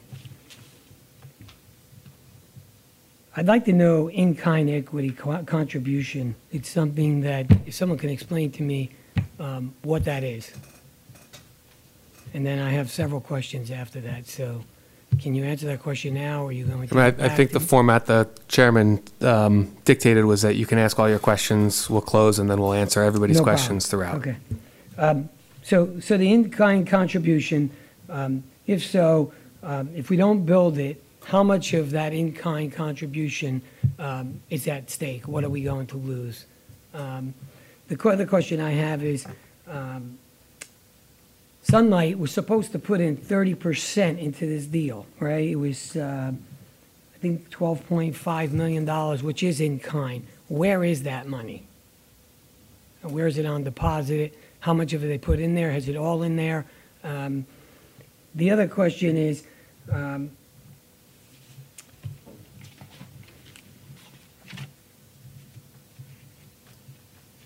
if if we don't build on the on the in-kind contribution, did we receive any of that money?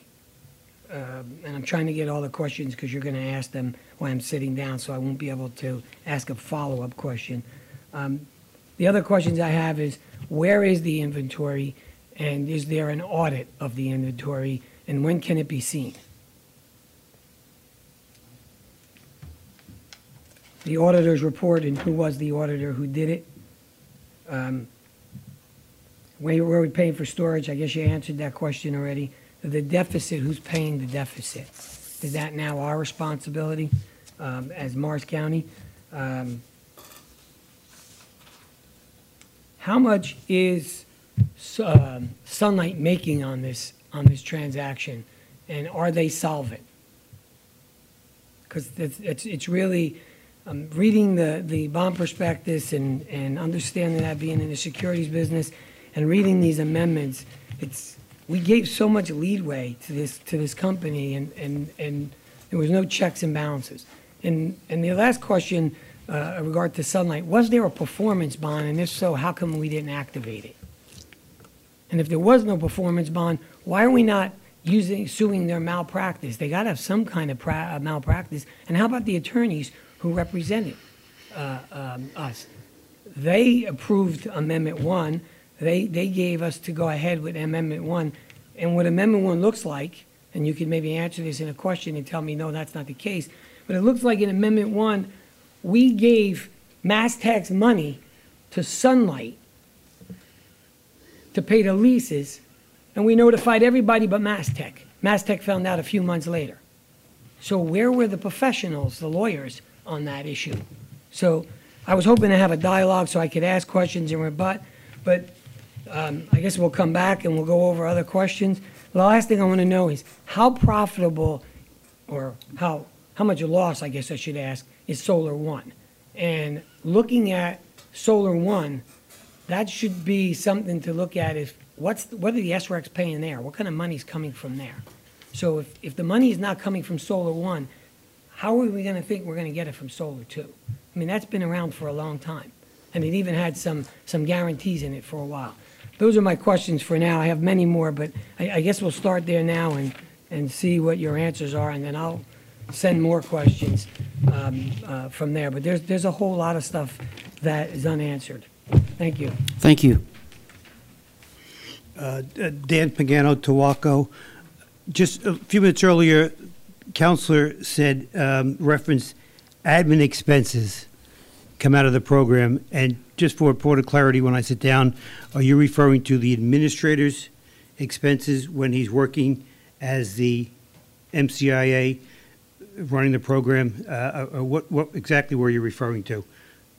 Um, secondly, he stole my thunder, but um, regarding Amendment One, um, in the in the arbitrators, American Arbitration Association, on page sixty-five.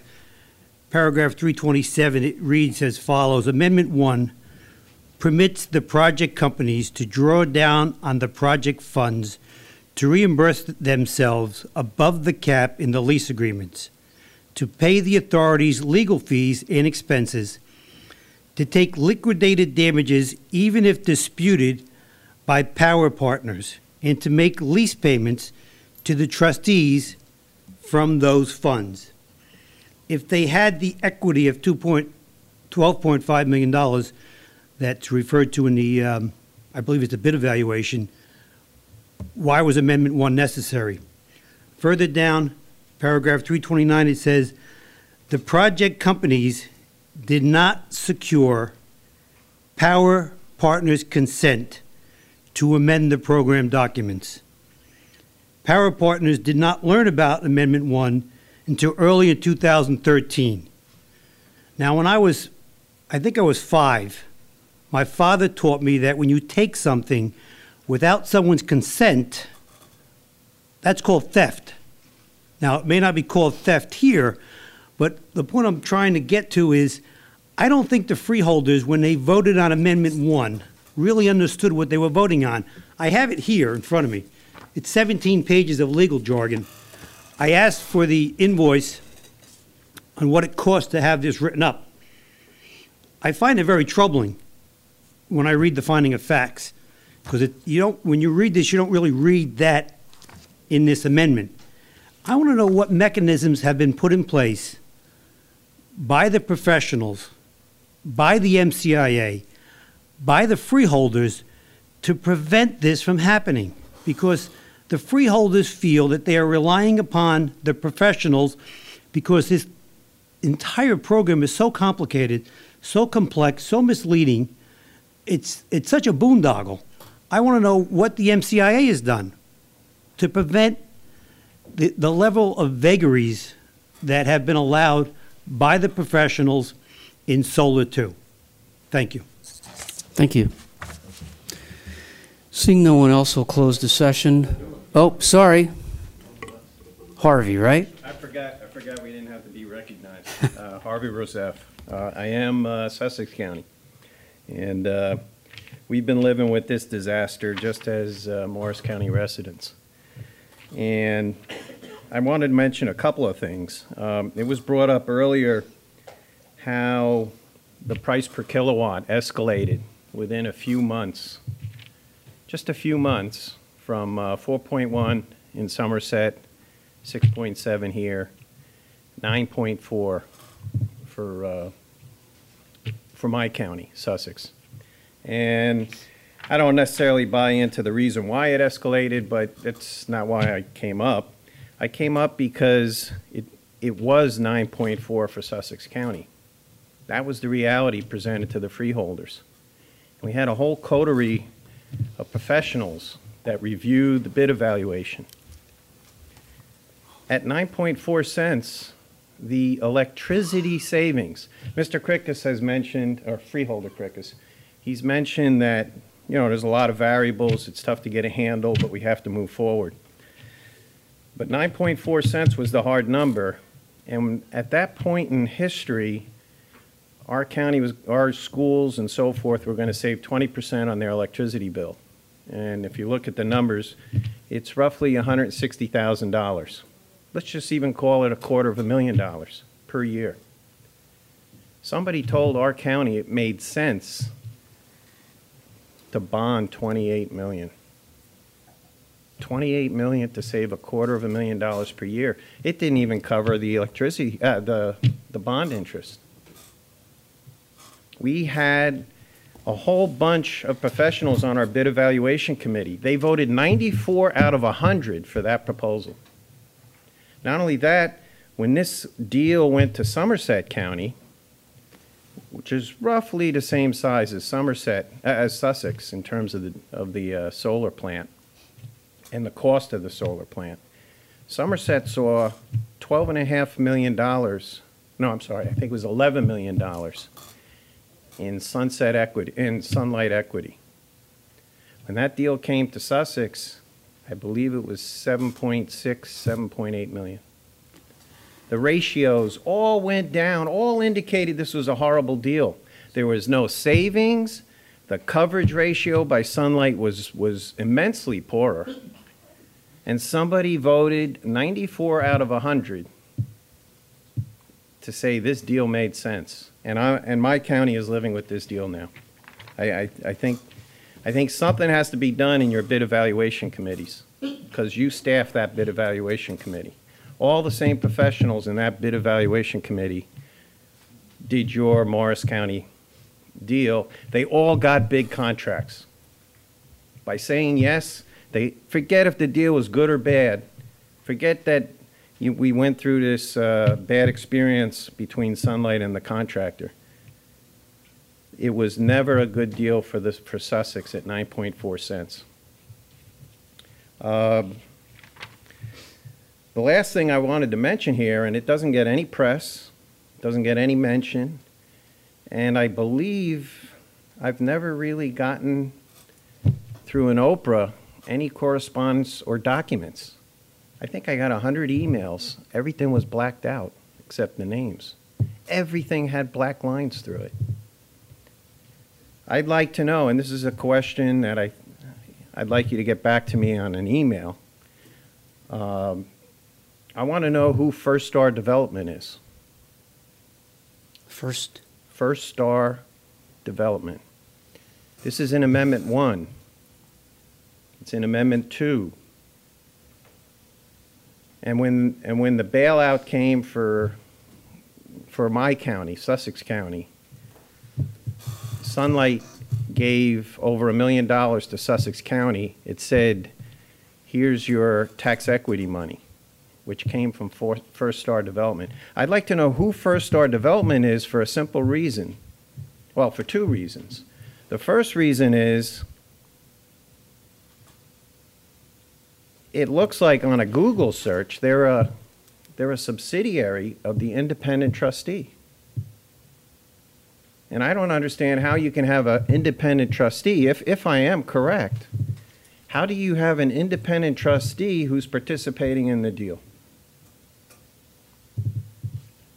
But you're going to have to tell me if First Star Development is a subsidiary of maybe the parent company of U S Bank or U S Bank National or whatever their name is, your trustee.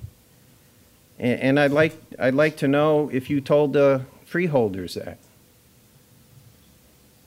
And the reason this is important is because when you decided to bail out or, or ask the freeholders to bail out Sunlight on this deal, there's a whole coterie of professionals that are participating and giving their points of view. And then we have also this, this independent trustee, and they participate in a tax equity deal, which gets altered if something happens to Sunlight.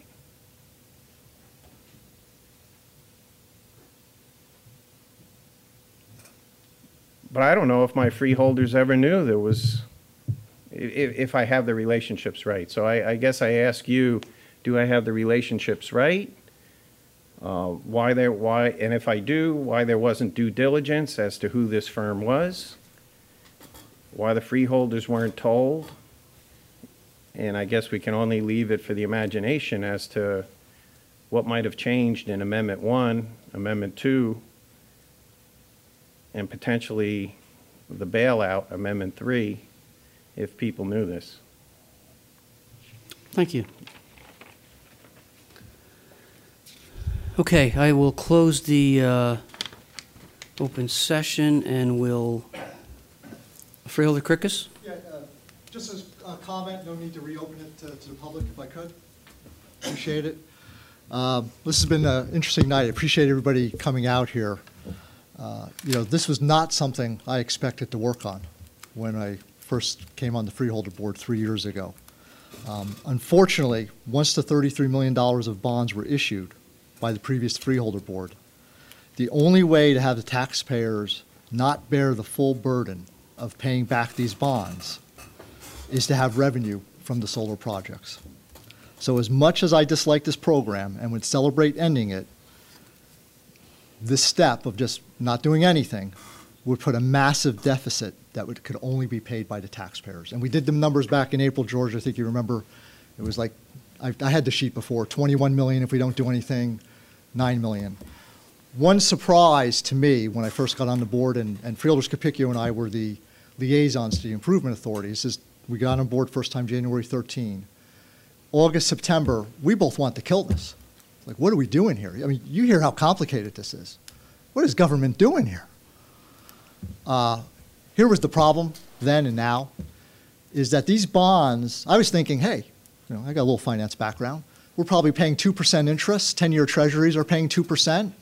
Let's just invest the money in ten-year treasuries, pay everything off, we'll be pretty equal. Unfortunately, the bonds were actually issued not at a municipal rate. They're issued at four point five percent. Somewhere in that neighborhood, about four point five. They had to be issued at a private company rate because a private company actually. Well, a Freeholder, if I may, they yeah. were issued at the federally taxable rate federally taxable. For a triple A governmental entity. Okay. So they were governmental rates, but not tax exempt rates. They were taxable rates, which tend to be a little bit higher than your traditional tax exempt rates. Right. Thank you for that correction, Counselor. Appreciate it. That's why we pay you. So, uh, and then, as we found out tonight, uh, and I should have remembered this from my days as mayor, we can only invest excess funds for, I think it's three hundred and ninety-seven days. Or less. Yeah, which your half percent estimate is way off. It's probably five basis points. It's probably zero point zero five or something like that for a, a one-year Treasury bond. It's low. Right now it's low. Yeah. But we get about thirty-five basis points. thirty-five basis points, okay. So there went that idea, because on fifty million dollars, if you've got to pay four point five percent and you can only earn thirty-five basis points, you're losing a lot of money every year. So, and for the reason why I oppose this project is simply, I don't think government should interfere with the market. All right? Government should, if a person, investor, a company wants to risk their own money, feel free. You know, I, I'm happy if eighty percent of our electricity was generated by solar. In fact, in the Southwest, if you've been here meetings, a couple meetings ago, I went over somebody's charts, it produces twice as much energy. Uh, but by government interfering in the marketplace, it's just a, a waste of resources. It's inefficient use of resources. We, are, we have panels here in Morris County that could be generating twice the energy if they were in Arizona or New Mexico or California. And uh, that's basically, we don't need bigger government, because government has no competition. So there's no pressure on government to do a job better. Um, and that's, that's the reason why. So our focus now is to minimize the damage and put this project that failed behind us and learn the lesson over and over again, the government that governs best governs least. So I appreciate your time. I know some of you first-timers, thank you for coming. I feel like the priest at uh, Easter and Christmas. And for those of you who have been here a number of times, you know, appreciate your interest over time. And thank you. Thank you, Freeholder. Administrator. Council? Sure. Um, I, I think the first speaker was, was well, it the mayor? Um, Mayor Goudon from uh, Randolph, and clearly I, we understand. Right. He had a question, but I, I think, did he leave? He, he's gone. I, I think it was more of a statement, and we have no intention of doing any more. There is no more solar yeah. projects going in Randolph. Okay. Fair enough. Um, I think the second one was Mister Bill, Ames. Right, on the recommendation. I mean, I, I mean, you can correct me if I'm wrong, um, Chairman, but I think the idea is that uh, the I A and its professionals and the Freeholder um, committee of three, the Build No Build, collectively that whole Build No Build committee, will be providing all of this information plus all of the follow-up information from things that we've heard tonight um, to the Freeholder board, and ultimately it will be uh, their decision, you know, as to which sites get built and which sites don't get built. It is our hope that we can at least provide guidance and and and provide what we think is a Um, you know, a, a solution in terms of which sites may get built or may not. But in the end, uh, that decision will be made by the freeholders. Matt, we'll also put a notice on the Im- Improvement Authority website for anyone who has suggestions to about how to strengthen the model. Right, right. Follow up uh, suggestions and questions, et cetera. Yeah, no, that's a that's a great idea. Right. Um, Mister Penna, I know you waited a long time on the in-kind equity, so uh, let me get right to yours. Um, I think you sort of answered your own question, actually. The in-kind equity was referring to the thirty percent portion of the project cost that was always going to be funded from the sixteen oh three grant and not funded from bond proceeds. So recall that the way the program was set up, um, and bidders had the option of either getting one hundred percent of the construction funds from bonds, in which case the county or the Improvement Authority would have issued more bonds than it actually did, or they would issue enough bonds to cover seventy percent of the construction cost. And if they only issued bonds to cover seventy percent, then the developer and contractor were agreeing to wait for the other thirty percent from the federal government. Because remember, when each site gets built, you submit the project cost to the federal government. It's a million dollar site. You say it costs us a million dollars to build, and the federal government, when it's approved, sends a check back for, at the time, a thirty percent subsidy, not a twenty-seven point four percent subsidy. Uh, so what MasTec and Sunlight agreed to on their own was that they would wait. If it took ninety days, if it took one hundred twenty days, if it took six months, whatever it took, they would wait to collect the thirty cents of the dollar in construction costs, and the Improvement Authority bonds were only paying for seventy cents of that construction fund dollar. So seventy cents from the bond fund, thirty percent from the thirty cents from the federal government on every construction fund dollar. The in-kind equity that you're referring to is what Sunlight and MasTec called their deferral of the thirty percent piece until it came um, as a check from the fe- from the federal government. Um, and as a result, it wasn't an amount of money that was deposited at closing, if you will, or when the transaction first took place. It wasn't an amount of money that was there in the beginning in a bank account um, that then went for some other purpose. It was only paid over to Sunlight when um, when the federal government uh, issued checks. Um, if we don't build on these sites, um, there is there really is no concept of in-kind contribution with respect to the unbuilt sites because, as I mentioned earlier, at this point, it is the intention that the Improvement Authority is funding one hundred percent of the project costs with um, project funds, bond funds held by the trustee, plus the um, sixteen oh three grant money from the federal government. So there is no equity from another provider, uh, a Sunlight or um, someone similar. Uh, so that concept uh, of an in-kind equity contribution sort of goes away. Um, the inventory is located in a warehouse in um, in Wharton, not too far from here. Um, we do have a complete inventory, right? We have a complete listing. I think Tom spoke to that earlier.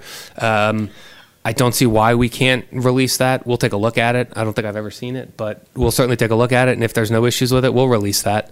Um, and the sooner we get, you know, those panels out of there, the sooner we're not paying um, warehouse storage fees to the uh, to the uh, warehouse provider there. Um, How much money is S L G making? Um, as I mentioned earlier, they are the O and M provider.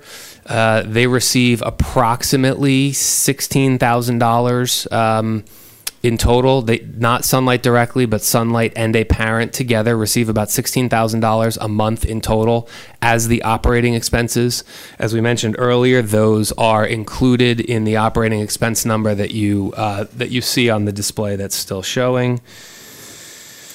Um, I think you asked the, what happened to the performance bond. The performance bond ultimately was um, not formally called upon as a result of the global settlement between the three counties, the improvement authorities, the Sunlight entities, and MasTec. Uh, amendment number one, taking MasTec money to S L G. Maybe I can answer that. Oh, uh, let me go. Hang on one second. Uh, loss on Solar One. I don't have that number, um, but we can get you that number. We can. We can. In fact, we're going right now through an updated analysis of Solar One to see uh, to figure out exactly when Solar One becomes uh, an issue. As I mentioned earlier, to date, the county has not had to make a payment Uh, out of the county budget on Solar One. Uh, unless things change, that will happen at some point, and we're updating the model to determine when that will be so the county can adequately prepare for that. Uh, but we can get you that number. I just don't have that now. Um, let me take a crack at the Amendment one together with Mister Pagano, if you don't mind, um, only because he asked, I think, some um, similar questions. Um, Dan, on your um, admin expense question, uh, before I get into that, they, uh, much to Mister Uh, Bonanni's chagrin, they are not expenses uh, that he gets paid. Um, being an Improvement Authority board member is a zero-pay job. Uh, being chairman of the Improvement Authority board member is even less of a zero-paying job. Uh, there is no additional uh, income or salary paid to Mister Bonanni, or for that matter, any of the Improvement Authority commissioners for their role. Administrative expenses, I know you're familiar with some of the documents. Administrative expenses are a category of expenses defined in the bond in the general bond resolution. They include trustee, the expenses of the trustee, the expenses of uh, the improvement authority um, and its um, you know professionals, its counsel, its um, consultants, et cetera. Uh, it's those types of, of costs and expenses. There's an exact definition in the um, in the uh, general bond resolution um, as to what those administ- administrative expenses are. Um, in this case, you heard us tonight approve, or the Improvement Authority tonight approve, administrative expenses for the energy consultant. So administrative expenses do include, you know, their, their consultants, which would include the energy consultant. So that cost to pay for Matrix's services to date will come out of uh, proceeds held by the bond trustee. Um, with respect to amendment number one, um, what did it do and um, how it was characterized by the um, by the um, arbitration panel. Um, I think, Mister Pagano, you were sort of alluding to the fact that the finding of fact and what it says amendment number one does is different than what amendment number one says when you actually review it. I think you held up the, the both of them and made a great point. Um, And and I would largely agree with that. Um, amendment number one did a couple of things. It extended the maturity date of a note, of a B note that was originally issued with the bonds. Um, it extended the completion date by which Sunlight and MasTec had to complete all of the uh, renewable energy projects. Um, and it allowed for the payment by Sunlight of lease payments, which are debt service payments on the county's bonds, from bond funds that were available from the pro- for the from the project fund, but which Sunlight certified were not needed to complete the balance of the sites. So I know that's not the easiest concept in the world. Remember that when Sunlight borrowed its bond proceeds, um, because it was their it was their money given to them to build the sites, any money left over after all the sites were one hundred percent complete went back to Sunlight. And they borrowed more money than they needed to complete the balance of the sites. Um, what they certified to was, in lieu of waiting till all of the projects are built, if we certify that we can remove money to pay debt service and or to make lease payments, which ultimately go to pay debt service, um, and we still certify that we have enough money to build the projects, can we make those debt service payments? And amendment and consent number one allowed that to happen um, as well. Um, how the arbitration panel came to some of its other conclusions. As you know, um, the Improvement Authority was not in the room. The county was not in the room. Its professionals were not in the room. Um, there was no opportunity whatsoever for the public um, entities to participate in that um, arbitration. Not unlike a proceeding against a family member for a criminal activity when they're not allowed to participate in their own jury. Um, I think ultimately we would all, you know, question at some point some of those uh, conclusions. And I think you point out that the findings of fact with respect to amendment number one don't really comply with what amend- amendment number one on its surface um, says. Um.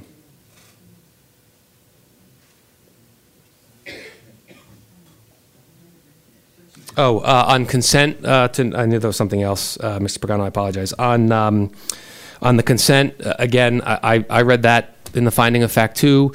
Um, we weren't a party to it. Again, I can't say it's accurate. Um, there are contracts that require consent of parties to that contract. Um, I, I'm not sure that amendment consent number one actually approved a contract um that Power Partners MasTec was a was a party to, but again, um, we weren't a part of that um, uh, that arbitration panel. So how the panel came to its conclusions, you know, remains with the panel and with the parties that were involved, not with us. I, were there any others from? Harvey.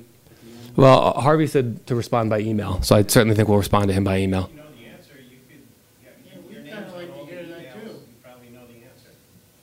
To which question? Uh, First Star Development. First Star.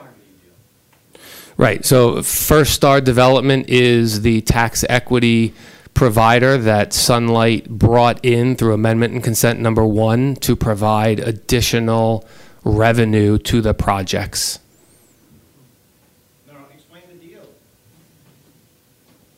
They That's what Amendment and Consent Number One says. We, the Improvement Authority, was not a party to the individual deal between First Star and Sunlight. Their, their name is on the, the, the Amendment One and Amendment Two. You, we, you were at the, the M C I A was asked to consent to their inclusion into the deal. There had to be a, an amount of knowledge presented to say we will allow a subsidiary. Well. My first question, are they a subsidiary of the independent trustee? I don't know the corporate structure of First Star Development. You've never Googled First Star Development? No. It's there to be Googled. Okay, well then, then you know the answer.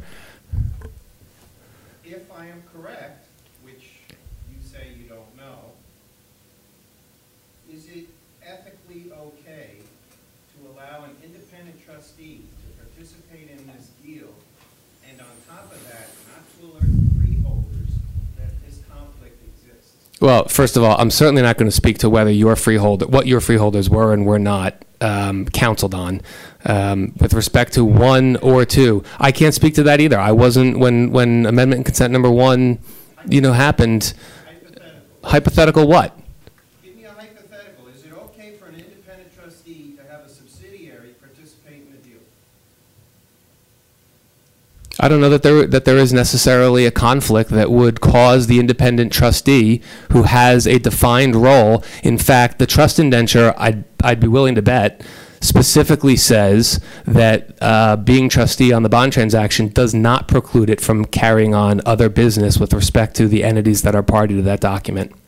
So, so when we get to the bailout, and there's the potential where we say we're going to put Sunlight Morris into bankruptcy, Sunlight Sussex into bankruptcy.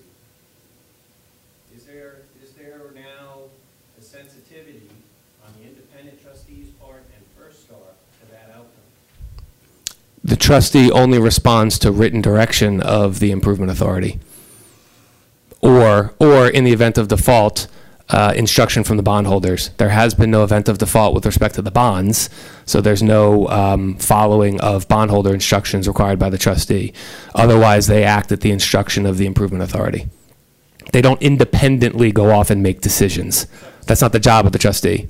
Sussex County had a conflict. When, you, when the M C I A wants to distribute nine hundred thousand dollars to pay for Sunlight's bankruptcy lawyers, Sussex County went to court. That. I don't even know if Morris was there to support him. I don't believe the M C I A was there to support him. We were paying Sunlight's lawyers nine hundred thousand dollars, and the trustee would release that funds, which directly helped the equity position that First Star had in the deal. But you're repeating what happened in Sussex. I, I'm, I'm not going to verify that happened or didn't. It, it may have happened. It may not have happened. The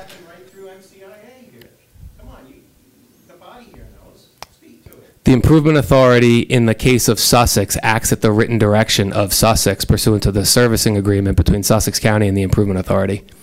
And you just told me that they are, that M C I A authorizes payments through the independent trustee through to some. So I'm just asking, all of these little conflicts. That's not exactly what I said, by the way, but continue. You have no authority on releasing these payments? That's not what I said either. What is the question? No, please tell me what you said so I can phrase my question. I told you that the that the bond trustee acts at the direction of the Improvement Authority. Okay. So then I, I think I explained my question. If they're op- acting on your authority, and they themselves have an independent trustee relationship, but then Sussex disputes all of this, and First Star is related to the parties that are going to get this transaction. What do you mean, get this transaction? The nine hundred thousand was going to go to Sunlight to keep them alive. According to whom? It's a shell company. Come on, let, let's get real here. It's a shell company. You never asked for in-kind equity. You never asked for the the parent company had in all your in all your bid evaluations, in all the M C I A bid evaluations, the parent company said they had ten million dollars in capital, thirty million dollars in a solar fund. That's fact. If you want to dispute it, let's just move on. We won't, we won't get into that. Then they give birth to daughter companies that are hollow shell companies. How can you take at face value a parent company that's loaded with money, supposedly, didn't put any of that money into the shell company? You get this convoluted in-kind equity response. But the bottom line is, you did a deal with a shell company with no money in the bank, and you're continuing this process. You, you throw a chart up here earlier saying they're going to pay off O and M, and they're going to pay this, and we're going to contract with them on this thing, and they're going to have insurance, and they're going to pay liquidated damage. They're bankrupt. They got no money. You can write all the contracts you want. You got no call on them. That's okay. Thank you. But the bottom line is, I think M C I A owed the freeholders the information. If I'm correct, I again go back to that because Mister Jessup, you won't, you don't know supposedly, but you were in on all these emails that were blacklined to me, but you don't know anything about First Star. Thank you. Um, I'll close the uh, open portion at uh, Matt's portion at this time. Can I have a motion for adjournment? There was another question that one I asked. Which was? Uh, why did the, well, actually it was two part. Why did the M C I A get involved in Sussex County, and how much money did they make on getting involved in Sussex County solar? Oh, well, um, John maybe can speak to this better than I can, but I believe Sussex County approached uh, the M C I A to act as conduit issuer for the benefit of Sussex County because Sussex County doesn't have its own improvement authority uh, to take action. The Improvement Authority's law allows a county to use another county's improvement authority if it does not have one for projects that can be undertaken by improvement authorities generally. Why Sussex chose Morris versus any other, I don't know. I wasn't, you know, around at the time that that decision was made.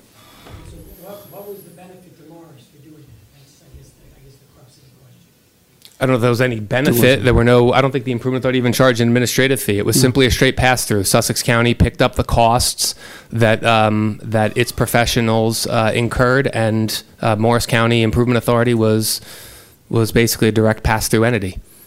They didn't they didn't make any money, and they didn't uh, lose any expense. There there have been towns in, in Sussex County that have in the past utilized our Improvement Authority. I know Newton was one of them, for instance, because they didn't have one. Yeah. Okay, um, I'm going to close that portion of the meeting. I'll entertain a motion for adjournment. Thank you, Matt. I appreciate all your answers.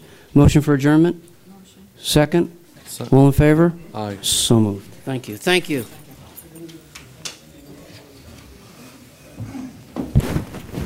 Sorry, sir.